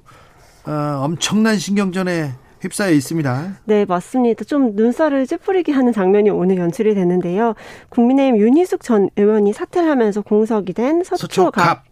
이제 보궐선거가 내년 3월에 같이 치러집니다. 대선과 함께 치러지는데 여기에 누가 나갈 것이냐를 네. 어, 좀 가늠할 수 있는 조직위원장 자리가 있죠. 지금 한 10명이 지금 꼽히고 있더라고요. 맞습니다. 오늘 이제 당 지도부가, 당 조강특위가, 정확히는 조강특위가 이분들에 대해서 면접을 했습니다. 예. 근데 이제 그에 앞서서 그 정미경 최고위원이 그 오늘 최고위원 회의에서 경쟁자들을 실명을 거론하면서 네. 이렇게 저격을 하는 모습을 보여서 정말 피 튀기는 싸움이 서초갑에서 일어나고 있다라는 것을 보여줬는데 사실상 네. 밥그릇 싸움으로 보여서 어, 조, 좋은 판, 평, 그런 평가는 받지 못할 것 같습니다. 네. 네네. 오늘 뭐 그 정미경 최고위원이 발언한 것 중에서는 그 전희경 전 의원 혹시 기억하실지 모르겠어요. 네, 전희경 의원. 네, 김기현 원내대표 비서실장으로 일하고 있는데요. 그분 네. 그리고 서초구청장을 했던 조은희 전 구청장 이 두 분들을 거론을 하면서 지금 서울 그 수도권 선거가 얼마나 힘든데 이렇게 그런 게 국민의힘 지지세가 강한 지역에 와서 음, 자기가 이제 배지를 달려고 하느냐 이렇게 네, 비판을 하게 된 거죠. 서로 좀 공방이 오갈 것으로 보입니다. 네, 정의경 최고위원은 왜 이렇게 저격을 했다고 합니까? 아, 정 최고위원 입장에서는 전희경 전 의원이 낙점됐다는 소문이 돌고 있다. 이게 그 이유였는데요. 오늘 뭐 면접 전에 이렇게 좀 세기를 박으면서 어, 당 지도부로서 이런 이야기를 한 것은 어떻게 보면 압박처럼 느껴질 수 있기 때문에 그렇죠. 네, 심판이 지금 뛰어든 거 아닙니까? 맞습니다. 그렇기 때문에 조금 비판의 목소리가 오히려 컸고 또 정미경 최고위원도 이 서초갑을 노리고 있는 중한 네. 사람인 거죠. 예? 그렇다 보니까 이제 본인이 나 서서 좀 본인을 저격하는 모양새가 된 것 아니냐 이런 얘기도 있었고요. 네. 당 지도부가 오늘 면접을 한 것 자체를 두고도 조금 알박기가 아니냐라는 비판이 있습니다. 원래 이제 당헌 당규 보면요 대선 후보가 되면은 이렇게 당무 전반을 자주유지할 수 있는 그런 권한까지 주어지게 되는데 이 누구를 공천할 것인가를 두고 기싸움이 시작됐다는 네. 것이죠. 자, 국회의원이나 국회의원이 되려고 하는 사람들은요. 네. 대선도 뭐 총선도 다 선거들도 다 중요한데 자기 선거가 어떻게 될지 제일 중요합니다. 맞습니다. 대통령이 이번에 어, 이 당에서 되면 나는 유리한가 불리한가 내가 배지를 달 수 있을까 아, 못 달까 이 부분 가지고 굉장히 머리를 굴리는데요. 맞습니다. 지금 공석인 지역 많죠? 네, 지금 오, 늘그 면접을 본 지역이 서울 광진을 서초갑 그리고 충북 청주 상당 경남 김해을 이렇게 네 군데였습니다. 네. 이 중에서 서초갑이랑 청, 충주, 청주 상당은 내년 3월 달에 선거가 치러지는 지역이어서 이제 더 배지가 가까이 있는 곳이기 때문에 경쟁이 치열해지고 있습니다. 네. 네네.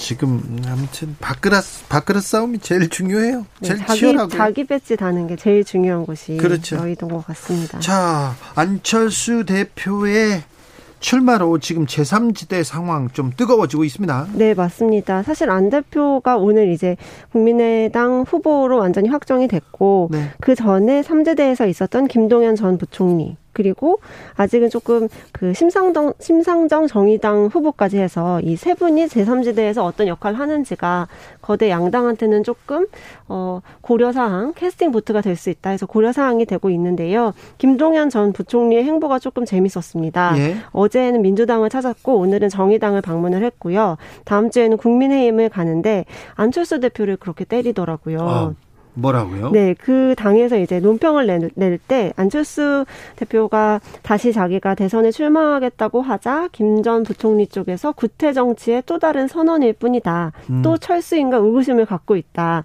안철수 대표, 대표가 시대 교체를 진정으로 원한다면 우리 시대가 필요한 정신이 무엇인지 고민과 성찰부터 하라. 이렇게 꼬집었습니다. 제3지대 누가 대표 선수가 되느냐 이것도 또 관전 포인트입니다. 네, 맞습니다. 안철수 대표 쪽에서는 김동연 부총리랑 좀 같이 하고 싶다라는 그 러브콜을 몇 차례 보냈었는데 네. 오히려 이제 이 세 후보 모두 좀 몸값을 더 높이기 위해서 센 발언들을 하면서 존재감을 부각하려는 모습인 것 같습니다. 그래요. 네. 네. 그래도 안철수 대표가 지난 대선에서 21%를 득표한 만만치 않은 후보입니다. 그리고 그럼요. 대선 이번에 세 번째고요. 그리고 맞습니다. 정치 구력도 어우 세고요.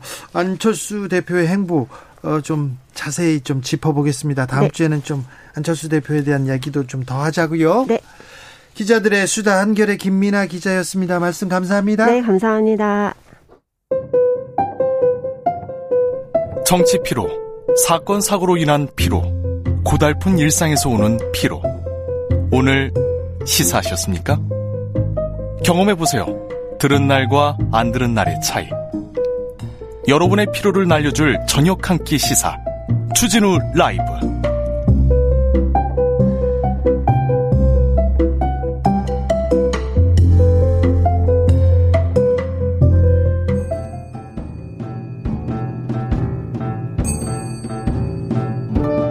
대초에 철학이 있었다. 하늘과 땅 사이 쏟아지는 궁금증, 세상의 모든 질문, 이제 철학으로 풀어보겠습니다. 철학 어렵다고요? 일단 맛이라도 봅시다. 철학의 맛.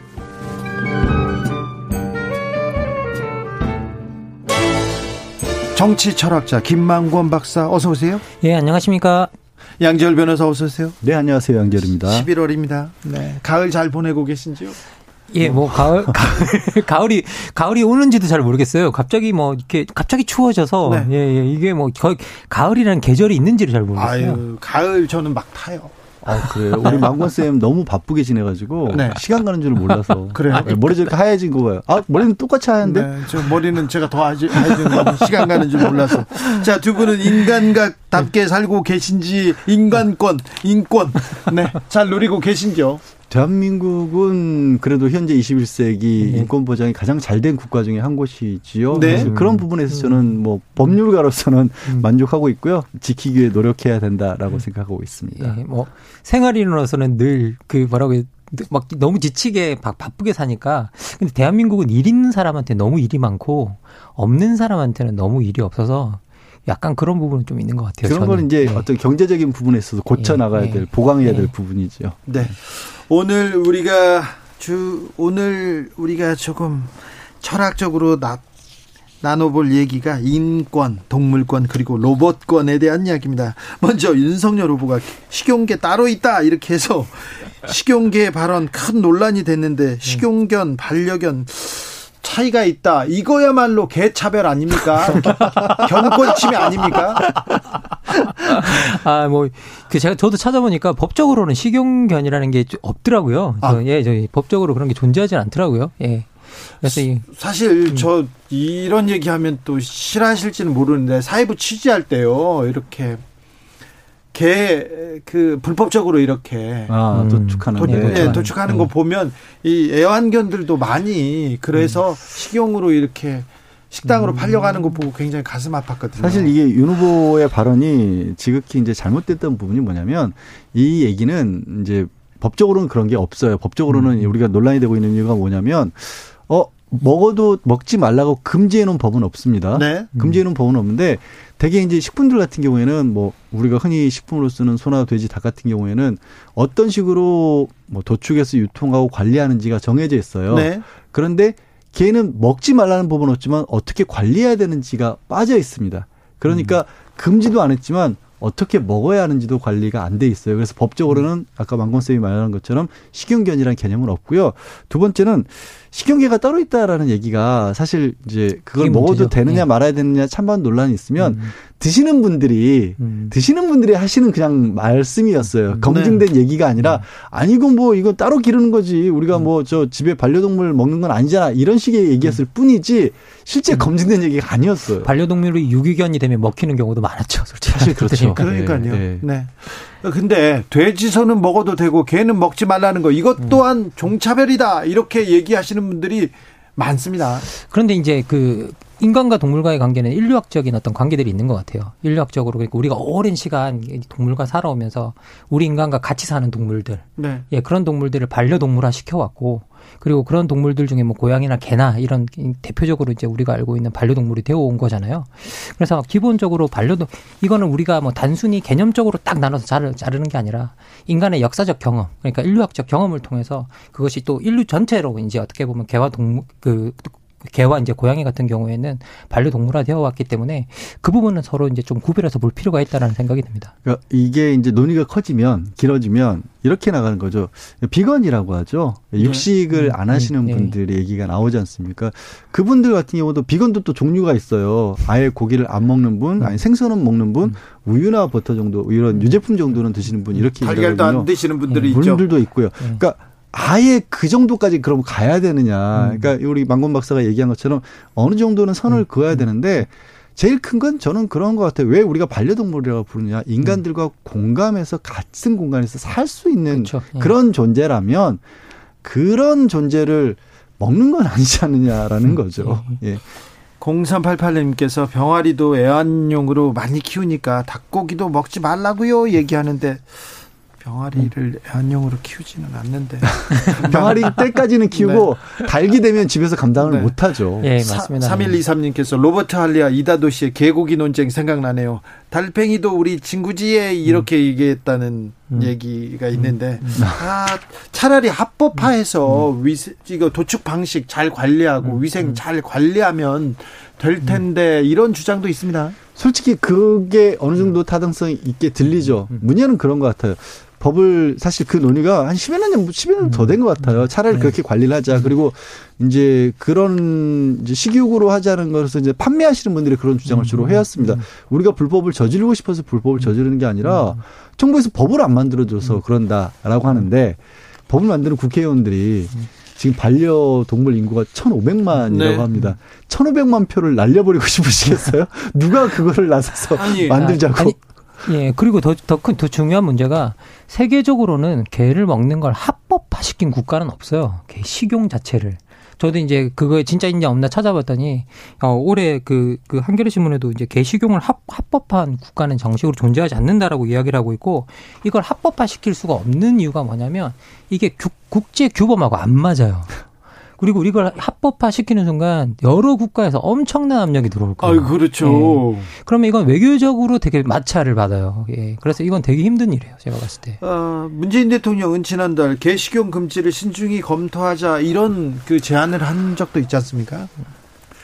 근데 또 그것도 이제 드시는 이게 좀 전에는 이제 막는 쪽에서 반대하는 입장을 말씀드렸다면 드시는 분들 입장에서 본다라고 한다라면 내가 뭐 다른 사람을 내치는 것도 아니고 나는 그런 벌- 반려동물들과 전혀 공감하지 않는다라는 거고 그리고 똑같은 얘기를 하는 거죠 그분들은 그러면 니네는 왜 소닭은 먹냐 소닭 돼지는 먹냐 음. 같은 생명체인데 음, 음. 그래서 말씀드린 것처럼 이거는 기계화된 어떤 정해진 선이 있는 게 아니라 우리가 경험하면서 문화를 쌓아가면서 그 같은 시대에서 공감하는 어떤 기준이라는 건 항상 바뀌잖아요. 맞습니다. 그 예. 바뀌어가는 기준에 맡겨야 되는 영역이지 음. 법이 저도 변호사지만 제일 답답할 때가 이건 어떻게 해야 되는 거예요? 법에는 어떻게 돼 있어요 라고 물어보실 때거든요.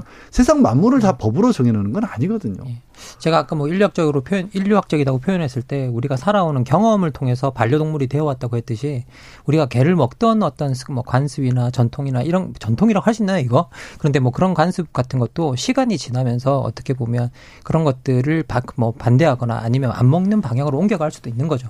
예, 그래서 저는 지금 현재로는 뭐 개식용 이게 우리가 정말 개가 너무 반려인구도 많고 옮겨와서 저 개인적으로는 이걸 굳이 우리가 어 이게 이걸 반 드시 법을 법제화 시켜서 없애야 될 일이냐라고 물어본다면 여기 대해서는 충분한 논의가 더 필요하다라고 이야기하지만 우리가 문화적으로는 좀 바꿔가야 될 일이 아닌가라는 생각이 자연스럽게 저는 법을 예. 안 만들더라도 예. 바뀔 수밖에 없는 환경이 되지 예. 않았을까 예. 싶어요. 그런데요, 보통 이제 교수님 주변에 예.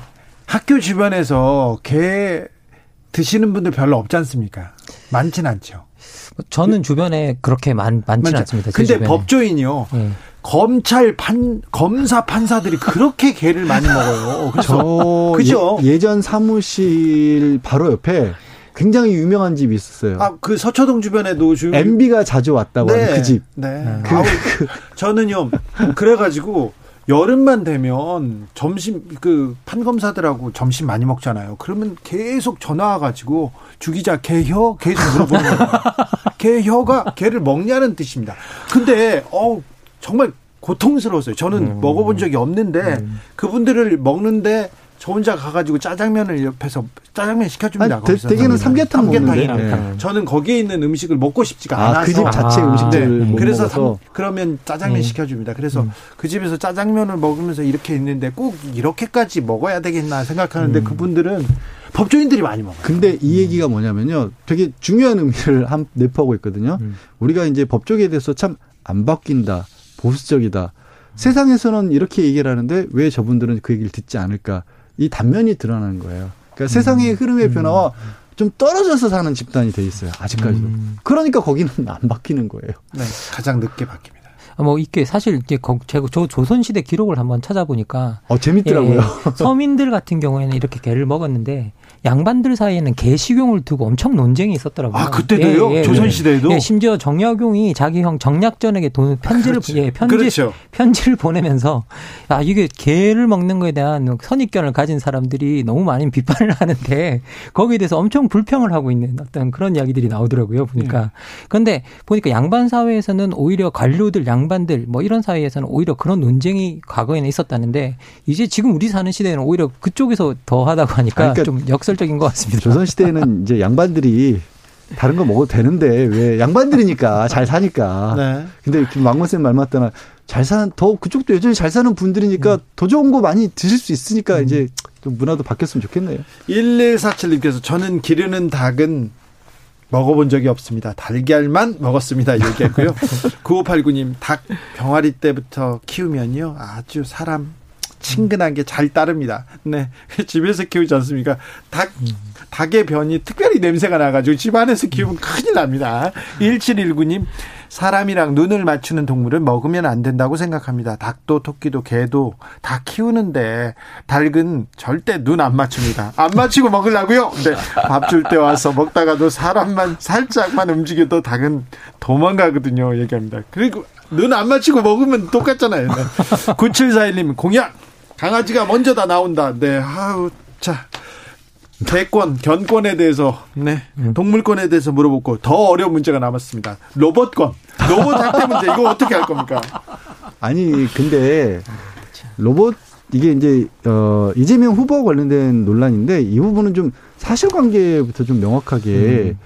아시고 음. 뭔가 얘기를 해야 될 것 같아요. 사실관계를 좀 따져볼까요? 음. 어, 일단 일부 언론에서 그러니까 일부 영상, 그러니까 이재명 후보가 그 로봇 네 개의 발휘되는 로봇을 뒤집는 장면을 보고 이 그 장면만 일어나는 것도 이렇게 보여주지 않고 그걸 보고 이제 이거를 좀 학대했다는 식으로 표현을 했거든요. 그리고 거기에 이제 뭐 이제 컴퓨터 이게 음. 로봇과 관련된 학교 교수님께서도 이건 학대다라는 식으로 표현하셨는데 네. 전체 영상을 보면요. 네. 정면에서 찍은 영상을 보면 그 로버트를 전시하고 있는 그 관계자가 이재명 후보에게 밀어보라고 시킵니다. 네. 시키고 처음에 한 번 밀었더니 살살 미니까 안 넘어지잖아요. 왜냐하면 그 로봇의 주된 성능은 넘어졌다 일어나는 거잖아요. 네, 넘어졌다 음. 일어나는 걸 보여주는데 살살 미니까 다시 세게 밀라고 합니다. 그래서 밀었던 거예요. 그리고 넘어졌고 얘가 일어나거든요. 그러니까 이 자연스러운 과정이었는데 톡 그 부분만 떼서 이게 학대라는 얘기를 했고 음. 또 저는 그 로봇에는요 어디에도 개라는 말이 안 붙어 있어요. 지금까지도 개 얘기했는데 이걸 로봇 개라고 또 표현을 씁니다. 그러니까 마치 이게 동물을 연상시킬 수 있는 어떤 장치를 우리가 같은 동물 뭐 동물이 아니라 인형이라도 사람이나 동물 모양을 한 인형을 막 찢었다 그러면 그건 안 좋다라고 하잖아요. 예, 특히 개 그- 반려동 예, 반려동물 마치 반려동물을 학대한 것 같은 연상작용을 이렇게 기사를 썼어요. 그래서 이건 정말 먼저 그 부분 좀 바로잡고 싶습니다. 사실 저도 그 앞부분에 정보가 빠져 있어서 저도 오해하고 있었어요. 약간 음. 그 앞부분에 그러니까 저도 이제 들어오기 전에 이야기할 때 제가 뭐라 그랬었냐면 양 변호사님께 제가 그 앞부분에 밀어보라고 했다는 정보가 저도 빠져 있어서 음. 아니 그냥 이거 한번 밀어보겠다고 말만 하고 밀었으면 아무 문제도 아닐 걸 그 말을 왜 안 했대요라고 제가 그렇게 말을 했었거든요. 그러니까요. 그러니까요. 제가 그 정보가 빠져 있으니까 이게 전혀 다른 스토리가 돼 버리는 거죠. 네, 이건 좀 언론이 조금 네 심한 측면이 있습니다. 6060님께서 위험한 작업에 로봇을 투입했다 했어요. 근데 작업하다 못 쓰게 되면 그건 로봇 살인인가요? 이렇게 물어보는 분도 있습니다. 네. 그런데요, 저는 이 부분에 대해서 조금 고민하게 됩니다.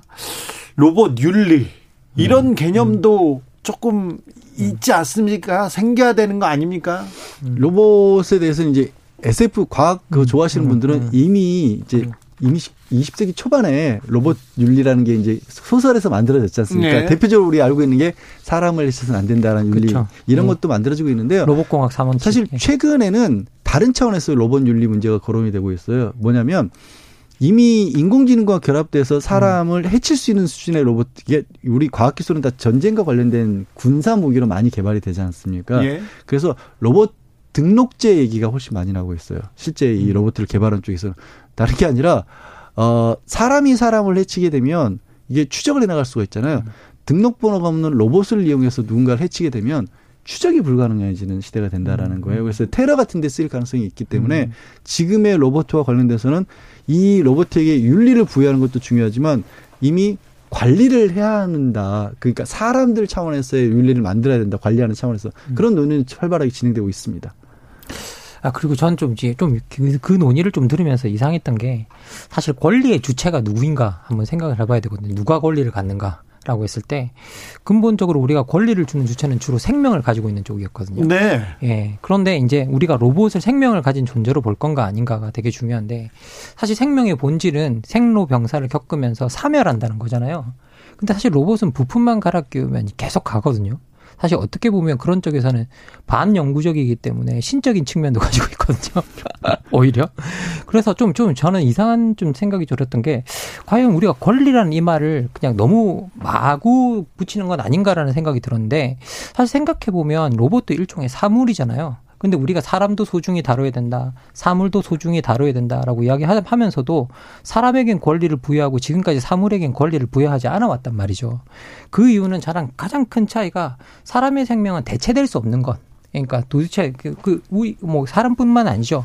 모든 생명을 가진 것은 그 생명 자체가 대체될 수가 없는 건데 사실 로봇 같은 경우에는 그 부분에 있어서 충분히 대체되고 그리고 로봇의 본질이 가- 복제 가능하다는 거잖아요. 기본적으로. 그런데 그리고 그것 때문에 사실은 어떻게 보면 로봇들이 각각 그뭐 여러 공장이나 이런 데 들어가서 똑같은 형태의 모습을 가지고 일을 하게 되는 건데 그런데 그걸 우리가 인간과 동등한 방식의 어떤 권리 권리를 부여한다라는 게 맞을까라는 생각이 들고요. 예. 근데 조금 이제 거기서 조금은 다르게 생각하는 게 저는 이제 이 김만곤 박사님이 얘기한 로봇 같은 게 이제 산업 로봇이라든가 음. 이른바 의식이라고 하는 게 존재하지 않는 그런 로봇이잖아요. 지금 이제 그런 공학적 로봇 외에 인공지능이 결합이 되는 네. 로봇들이 나오기 시작한단 말이에요. 네. 우리도 이제 스마트폰 들고 묻고 대답하고 혼자 놀기도 그렇게 노는 분들도 있지 않습니까? 근데 그게 점점점 발달했었을 때 그 어느 차원이 된다라면 인간이 가지고 있는 의식 정도의 수준이 나오지 말라는 보장이 없거든요. 그리고 이제 활발하게 도는 논의 중에 하나가 인간이 정말로 별도의 예를 들어 영혼이라고 하는 것, 의식이라는 거에 따로 있는 것이냐, 아니면 쉽게 말해서 만약에 어떤 한 인간이 가지고 있는 모든 기억을 다 저장할 수 있는 그런 장치가 가능하다고 한다면 그 장치는 인간인가 아닌가. 거기서 더 나아가서는 지금 이제 로봇 기술이 사람이 신체를 대체하는 쪽으로 굉장히 많이 가고 있거든요. 의료계에서. 그 러면 이 사람의 신체를 대체하기 시작했었을 때 몇 퍼센트까지가 순수한 사람으로 남아 있을 때 사람으로 볼 것이냐. 만약에 90%는 기계, 로봇이고 뇌만 남아 있으면 그것도 사람인가? 아니면 뇌마저 저장식지로 바뀌었는데 말씀드린 것처럼 여전히 인간의 기억을 고스란히 가지고 있다면 이것도 사람인가? 이런 부분의 논의는 이미 시작됐어요. 사실은. 그거 그거는 저는 좀 다른 차원이라고 생각해요. 저는 그거는 이제 더 이상 인간이 아닌 다른 존재에 대한 권리에 관한 이야기라는 생각이 좀 들고요. 아예 다르다. 예, 다, 아예 다른 존재고요. 우리가 만약에 우리가 그런 것들을 사이보그나 뭐 이런 식으로 음. 표현을 하는데요. 그러면 그건 좀 다른 차원의 권리의 이야기인 것 같고 저는 기본적으로 지금까지는 우리가 알고 있는 모든 로봇은 AI 알고리즘을 따라서 움직이고 사고하고 판단하게 만들어져 있고 근본적으로 이 우리가 자꾸 인간을 닮은 로봇을 보고 인간인과 동 일시하는 경향이 있지만 인간을 만드는 가장 본연적인 부분은 뭐냐면 우리가 시간 속을 살고 있다는 거거든요. 그리고 시간 속에서 우연함을 살고 있고 우연함을 살면서 거기서 생로 병사 병, 뭐 병사 같은 걸 겪으면서 거기에 대해서 고민하고 갈등하는 어떤 시간에 얽매여 있는 존재라는 점에서 우리가 인간의 본질적인 측면이 있는데 이게 로봇은 정말 시간에 얽매여 있을까라고 생각해 본다면 저는 그 부분에서는 전혀 다른 문제고 저는 예. 이게 바로 가장 이제 가장 궁극적인 질문이 되는 거예요. 그 시간이라고 하는 것, 인간이 가진 유한성이라고 하는 것을 뛰어넘는 것이 마지막 인간의 과제라고 저는 보거든요.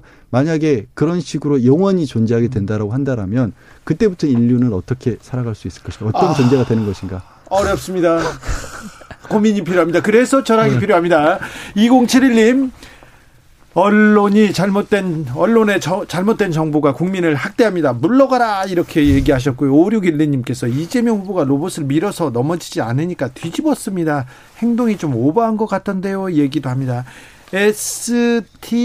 STES님이 옆에 사람부터 챙기세요. 부모님한테 효도부터 하고 로봇 챙기세요. 이 얘기했는데 STS님이 이분이 로봇일지도 몰라요.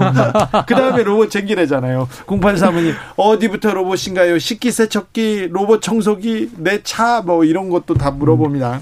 자, 박사님. 예. 철학 박사님이시고 교수님이니까 내가 물어볼게요.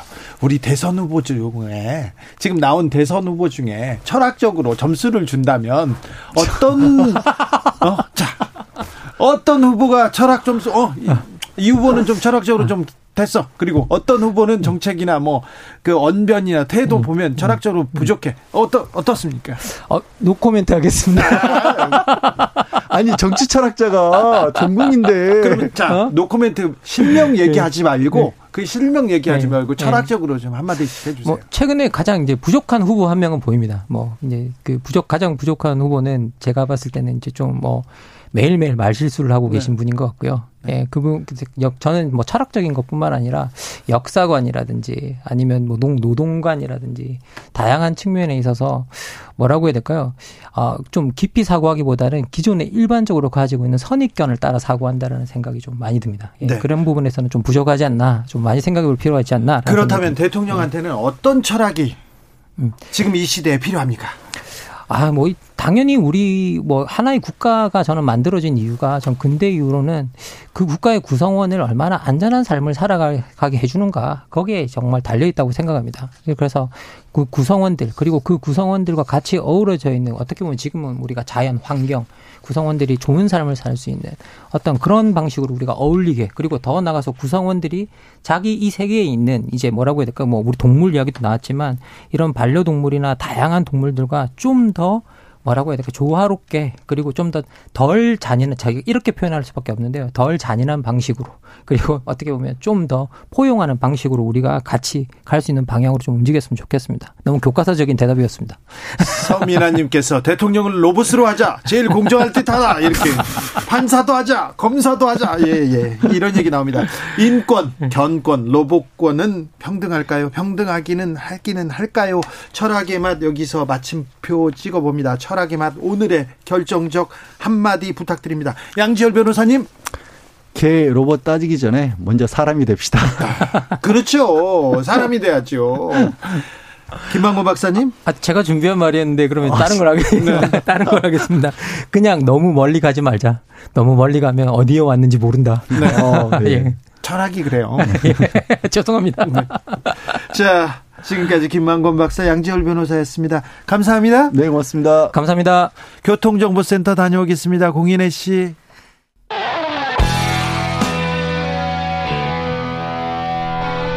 스치기만 해도 똑똑해진다. 드라이브 스루 시사 주진우 라이브.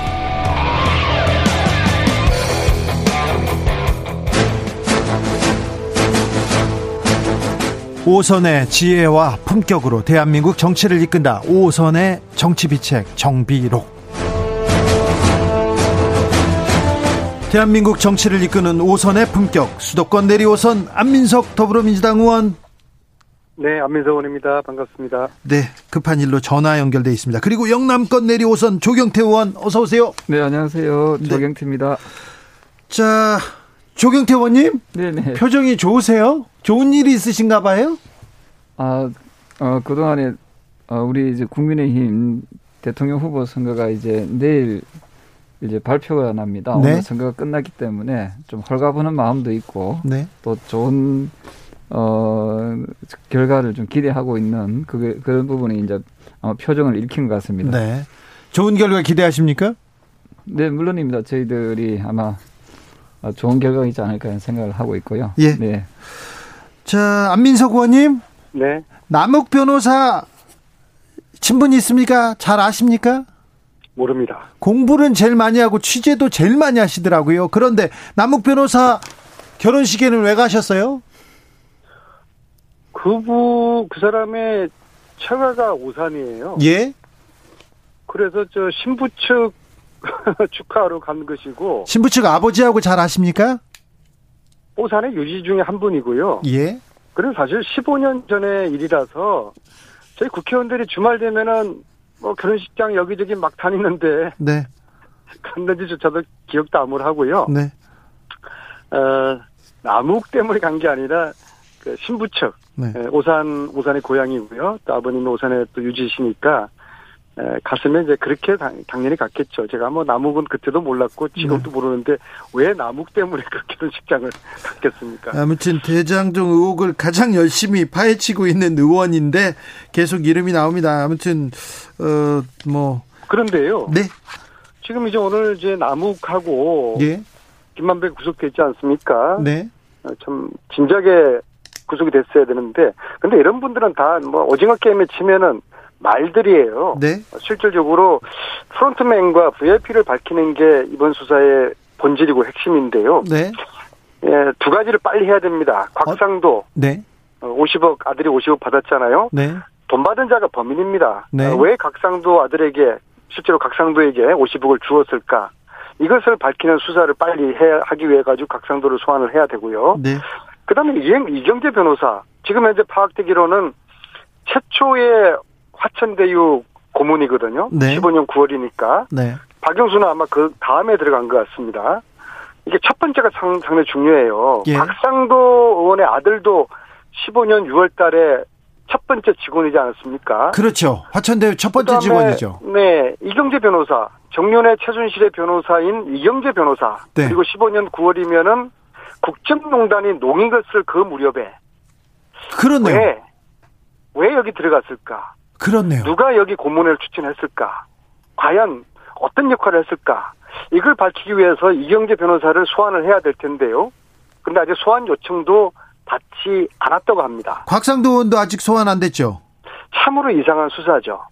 다 좋습니다. 이제 말들 구속시켰으니까 이제 그 프론트맨이나 VIP를 향하는 이거 이경재, 곽상도 빨리 소환해야 됩니다. 네.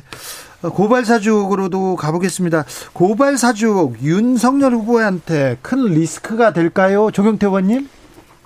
어 저는 어, 결론적으로 이야기하면 큰 리스크는 안 될 거라고 보고 있습니다. 네. 네 왜냐하면은 어, 만약에 그게 연류가 돼 있었다면은 그 동안에 현 정권이 윤석열 어, 전 검찰총장 시절에 어, 그리고 어, 또 그 전후로 해서 그냥 가만히 있었지 않, 않았겠지요. 그래서 그런 점에서 어, 윤석열 후보와 물론 우리 저희들의 그 경쟁 상대이기는 하지만 저는 뭐 윤석열 후보에게 큰 영향을 미치지 않을 것이다 보고 있습니다. 같은 캠프에 이현주 위원장이 불과 몇 분 전에 와가지고 이거 큰 리스크라고 했는데 이 캠프 이거 이거 좀 앞뒤가 안 맞는데요?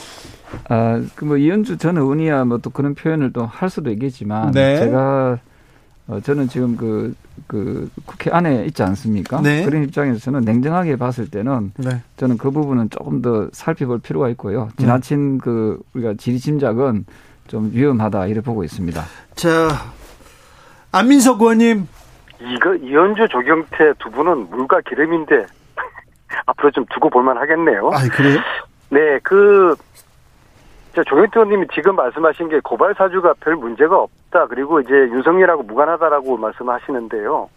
좀 그러지 않았으면 좋겠어요. 우리가 그래도 다양식이 있는 정치인들인데 그 만약에 조경태 의원 보좌관이 이 보좌관이 누구한테 어떤 지역에 있는 누구 좀 저 좀 어, 혼내주고 고발 좀 시켜라, 예? 라고 했으면은 이걸 조경태 의원님하고 무관하다고 누가 생각하겠습니까? 윤석열 검찰총장이 자기 밑에 바로 밑에 있는 핵심 부하인데 그 부하가 이런 일을 했으면은 총장이 모를, 모를 리가 있겠습니까? 아니 그럼 몰랐다 할지라도 국민들에게 사과하라 사과를 하면서 내 밑에 있었던 사람이 이런 저 그 아주 그 초유의 농단을 했으면 검찰 농단을 했으면 했은 그 했다는 이 의심을 빨리 규명해 다오. 예? 정말 철저하게 수사를 해 다오. 이런 이야기를 윤석열 후보가 하지 않으니까 더 의심을 받고 오히려 이것을 뭐 뭐라고 그런 표현을 했죠 지난번에 뭐 이것을 조경태 의원님? 네. 뭐, 뭐 엮으려고 네, 한다. 제가 조금 식으로 되겠습니다. 얼토당토하는 그런 이야기를 하고 있죠 윤석열 후보가. 예, 지금 그 고발 사주에 대해서는 검찰에서도 수사하고 있고 공수처까지 붙어서 지금 철저하게 수사하고 있지 않습니까?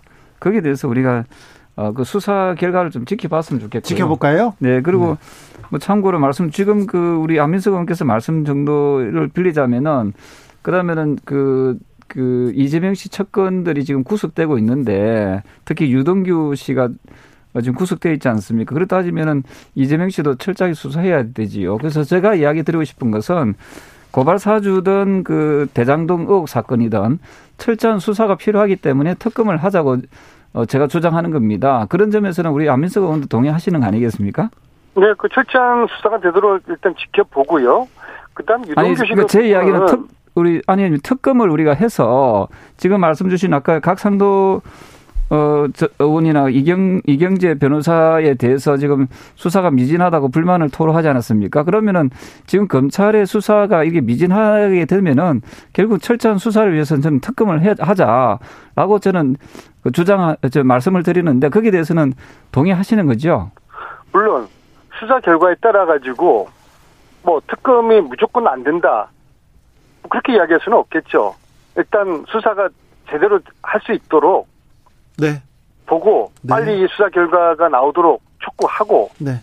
그러자는 것이죠. 어, 네. 그리고 정영태 의원님도 지금 말씀하신 것처럼 곽상도 이경재 변호사에 대한 수사해라. 네. 뭐 그것도 이제 같이 동의하시는 거 아니겠습니까? 네, 철저하게 수사를 수사가. 미진할 경우 대장동도 고발 사주도 다 특검으로 가자. 그렇습니다. 그렇습니다. 거기에 네. 대해서는 우리 안민석 의원님께서도 동의를 하시는 거 아니겠습니까? 네, 뭐 특검이 절대로 안 된다, 죽어도 안 네. 된다, 뭐 그런 게 어디 있겠습니까? 왜, 왜냐하면 법이 우리가 저 허용된 게 지금의 특검은 상시 특검을 할 수 있도록 우리가 제도화되어 있기 때문에 굳이 이것을 뭐 시간이 든다 안 든다는 식으로 해가지고 차일피 미룰 일이 아니라 국민적 의혹이 있는 것은 진실 규명을 위해서 저는 하루라도 빨리 조속히 이 진실 규명을 해야 된다 그런 입장입니다.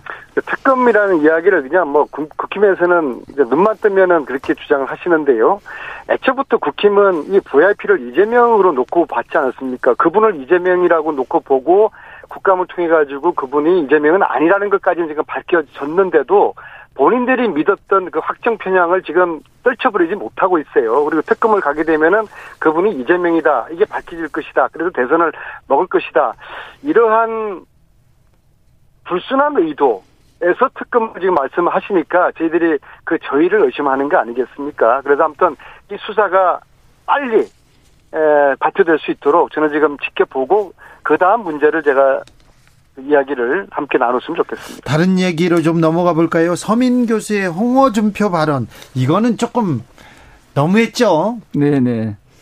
그 사실 교수직이면은 상당히 좀 우리 사회에서 좀 식사청인데 그 지역 차별, 지역을 폄하하는 그런 발언들은 매우 부적절한 발언이었다 이래 보고 있습니다. 네. 근데 그 어떤 교수님들이 연구를 열심히 하셔야 될 텐데 그분은 능력이 좋으신가 봐요. 이렇게 어, 뭐 사회적인 문제도 관여를 하시고 교수까지 하시니까 굉장히 그분이 좀 독특한 것 같아요. 네. 근데 특히 이제 교수라고 하면은 좀 발언에 표현에 진중하셔야 될 텐데 정말 이런 뭐 홍어준표 이런 그 지방색을 자극하는 아 이런 이야기를 뭐 주진우도 아니고 정봉주도 아니고 아니 왜저 아, 교수라는 분이 했다는 거 돼가지고 저는 좀 믿기 어렵습니다. 아 민석 의원님 옐로우 카드 들어갑니다. 거기서 주진우가 왜 나옵니까? 아니요 주진우 제가 이야기했습니까? 네. 제가 취소하겠습니다. 자, 홍준표 후보는 갑자기 이재명을 위한 관건 승- 선거 민주당 그만둬라 문재인 정부 그만둬라 이렇게 얘기했는데 갑자기 문재인 대통령이 왜 나옵니까? 아마도 어, 내년 대선을 앞두고 어쨌든 그 민주당을 포함해서 문재인 정권이 네. 어, 어, 공명 선거를 하- 해야 된다. 네. 지금 어, 사실은 선거에 미치는 그 총리나 국정원장, 법무부 장관, 행안부 장관 이런 분들이 전부 다 여당 출신의 정치인들로 구성되어 있습니다. 그래서 어, 선거에 어, 영향을 미치지 말라는 그런 엄중함을 저는 표현했다 이래 보고 있습니다. 그냥 경고 이제 그러면 안 네. 된다는 그 경고지 네, 뭘좀 주의를 좀 해서 네. 어쨌든 사실은 만약에 이런 것이 여야가 뒤바뀌어 있었다면 아마 크게 이, 그 문제시 했었을 것입니다. 그래서 이런 부분에 대해서 강권 선거가 이루어지지 않도록 네. 최선을 다해달라는 그런 의미로 받아주시면 좋겠습니다. 최선을 다해달라 해야 되는데 중단해야 한다 이렇게 얘기하셔가지고 또, 또 저는 무슨 일이 있는지 아, 몰랐어요. 국민의힘 경선 과정에서 부정선거, 불법 선거다 이렇게 홍준표 캠프에서 또 얘기했어요. 네, 저희가 제가 그 부분을 분석을 해봤, 해봤습니다만은 네. 약간 그 의혹의 소지가 있는 부분들이 있습니다. 네. 그 예를 들면 문자 메시지를 보낼 때 네. 뭐 도와주겠다는 그런 표현을 또 적시해서 보낸 거라든지 아니면은 뭐 어, 성북구의 국민의힘 지부에서 뭐, 뭐 전화를 했다든지 네. 이런 부분들에 대해서는 상당히 좀 의혹적인 부분이 없잖아 있는데 네.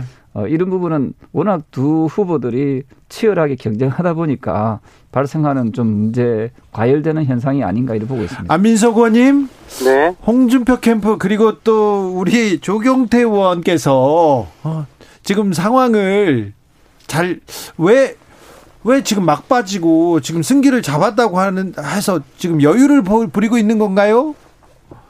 아니, 저는 그 팔은 안으로 굽는다고요. 네. 예, 지금 뭐 이 방송을 몇 달 동안 하고 있는 조경태 의원님이 선대위원장으로 계시는 홍준표 후- 후보가 좋은 결과가 이제 얻었으면 좋겠어요. 예, 그런 이제 생각인데, 근데 네. 단지 아쉬운 것은 아, 대통령이 되겠다고 나선 분이면은 어떤 정책과 비전이 있어야 되는데 그래도 이제 이재명 후보 같은 경우에는 끊임없이 논란도 있지만은 이제 기본소득, 재난지원금 이런 이제 정책적인 나름대로 화두가 쭉 있어 왔어요. 지금도 끊임없이 공격은 받고 있지만요. 근데 홍준표 의원님이 내세우는 정책 그게 딱 눈에 들어오는 게 없고 이것은 아마 비단 저뿐만 아니라 국민들이 홍준표 의원이 이번에 좀 모두는 좀 바뀐 것 같아요. 이미지는 과거에 굉장히 공격적이고 막말하시던 그런 이미지에서 뭔가 좀 부드럽고 어떻게 좀 약해 보이고 어 저분이 많이 달라졌네 그런 이미지는 의도적으로 변신한 것 같고 어느 정도 성공한 것 같아요. 그러나 그보다 중요한 것이 대통령 선거라는 게 좋은 사람 뽑는 게 아니지 않습니까? 그런 이미지 변신보다는 국민들에게 내세울 수 있는 브랜드 정책이 뭔지 그거 한 가지만 좀 말씀해 주세요. 홍준표의 브랜드 대표적인 저 정책 브랜드가 뭔지 1호. 홍준표의 핵공유, 사시 부활, 수시 폐지인가요? 폐지, 한 폐지. 가지가 뭐야? 예. 대표적인 건 한 가지요. 조경태. 조경태 의원님? 그 한 가지를 들자면은 뭐 여러 개 중에 하- 하나를 들기 참 어렵습니다만은 사시부활이죠. 사시부활을 통해서 어 우리 젊은 세대들에게 공정한 사다리에 대한 그 어떤 그 부분을 정확하게 시험 보는 사람이 한 2, 3천 명밖에 안 될 텐데요. 아니 그러니까 사시 부활의 의미가 뭐냐면은 네. 하나의 상징성이라고 보시면 됩니다. 아, 상징적으로. 왜냐하면은 20, 20대 30대 세대들이 엄마 찬스, 아빠 찬스를 쓰지 않아도 오롯이 자기의 실력으로 해서 어, 출세할 수 있고 성공할 수 있는 어, 그런 그 어떤 희망의 사다리를 놓겠다는 것이 그 홍준표 어, 후보의 그 공약이고요. 또 하나가 지금 어, 곧 이제 대학 입시 수능이 있을 텐데 말입니다. 어, 수시를 폐지하고 정시를 100% 하겠다는 것도 상당히 우리 그 어, 수능을 준비하는 수험생이라든지 네네. 학부모님들한테 공감을 얻고 있는 그런 공약이거든요. 네. 네, 이런 공약들은 어, 저는 상당히 좋은 공약이다 이렇게 보고 있습니다. 상징적으로 어, 공정으로 가는 길을 놓겠다 이렇게 얘기하십니다. 안민석 의원님. 예, 뭐 저는 거기 돼 가지고 동의하지 않, 않고 이것은 과거 그 흘러간 레코드판을 다시 듣는 그런 느낌이지만요. 어쨌든 존중하겠습니다. 그렇다 그러면은 사시부활이라든지 에, 정시로 대학 가게 하는 이것에 대한 국민적인 설명과 공감을 얻어가는 그런 저 대선 선거 전략 뭐 내일 이제 누가 될지 모르겠습니다만은 만약에 홍준표 후보가 국민의힘 후보로 확정된다 그러면은 그럼 그렇게 한번 해보십시오. 내가 대통령 되면은 정시로 대학을 뽑도록 하겠습니다. 가도록 하겠습니다. 아이들 수월성 교육을 하겠습니다. 아이들 줄서기 교육을 하겠습니다. 아이들 줄 세워서 1등부터 어 저 30만 등까지 줄 세우겠습니다. 그렇게 한번 이야기 한번 조경태 의원님. 네. 네. 그래서 해보십시오. 그리고 또 하나 공약 중에 경제 정책 공약 중에 하나가 지금 우리나라 그 개미 투자자분들이 한 900만 명이 넘지 않습니까? 그래서 공매도 제도를 폐지하겠다는 공약 역시도 상당히 어, 그, 우리 국민들 마음에 그 울림이 있는 그런 공약이거든요. 그리고 가상화폐에 대해서도 홍준표 후보께서는 지금 어, 제도화 시키는 부분에 대해서도 공약을 내걸었기 때문에 2030 세대뿐만 아니라 40대, 50대의 그 어, 세대까지도 어, 좋은 영향, 긍정적인 영향을 좀 어, 주고 있다. 저는 그렇게 분석을 하고 있습니다. 알겠습니다. 어, 정비록 여기서 마무리하겠습니다. 조경태 의원님, 내일 홍준표가 이깁니까? 네, 저희들은 뭐 최소한 5% 차이 이상으로 승리할 것이다라고 보고 있습니다. 안민석 의원님 오늘 감사했습니다. 다음 주에는 네. 다음 주에는 조영태 의원님 오랜만에 함께 스튜디오 나가서 네. 주 기자님 얼굴도 같이 보고 네. 오늘 우리가 시간을 좀 바꿨으니까 네. 좀 많이 하는 의미에서 네. 어떻습니까, 조 의원님? 네, 그렇게 요? 하고 싶습니다. 네. 예, 예, 그러겠습니다. 정비록은 다음 주에 다시 찾아옵니다. 오늘 감사합니다. 네, 감사합니다. 네, 고맙습니다. 주진우 라이브 마칠 시간입니다. 돌발 퀴즈 정답은 망 사용료였습니다. 망 사용료. 저는 내일 오후 5시 5분에 돌아오겠습니다. 지금까지 주진우였습니다.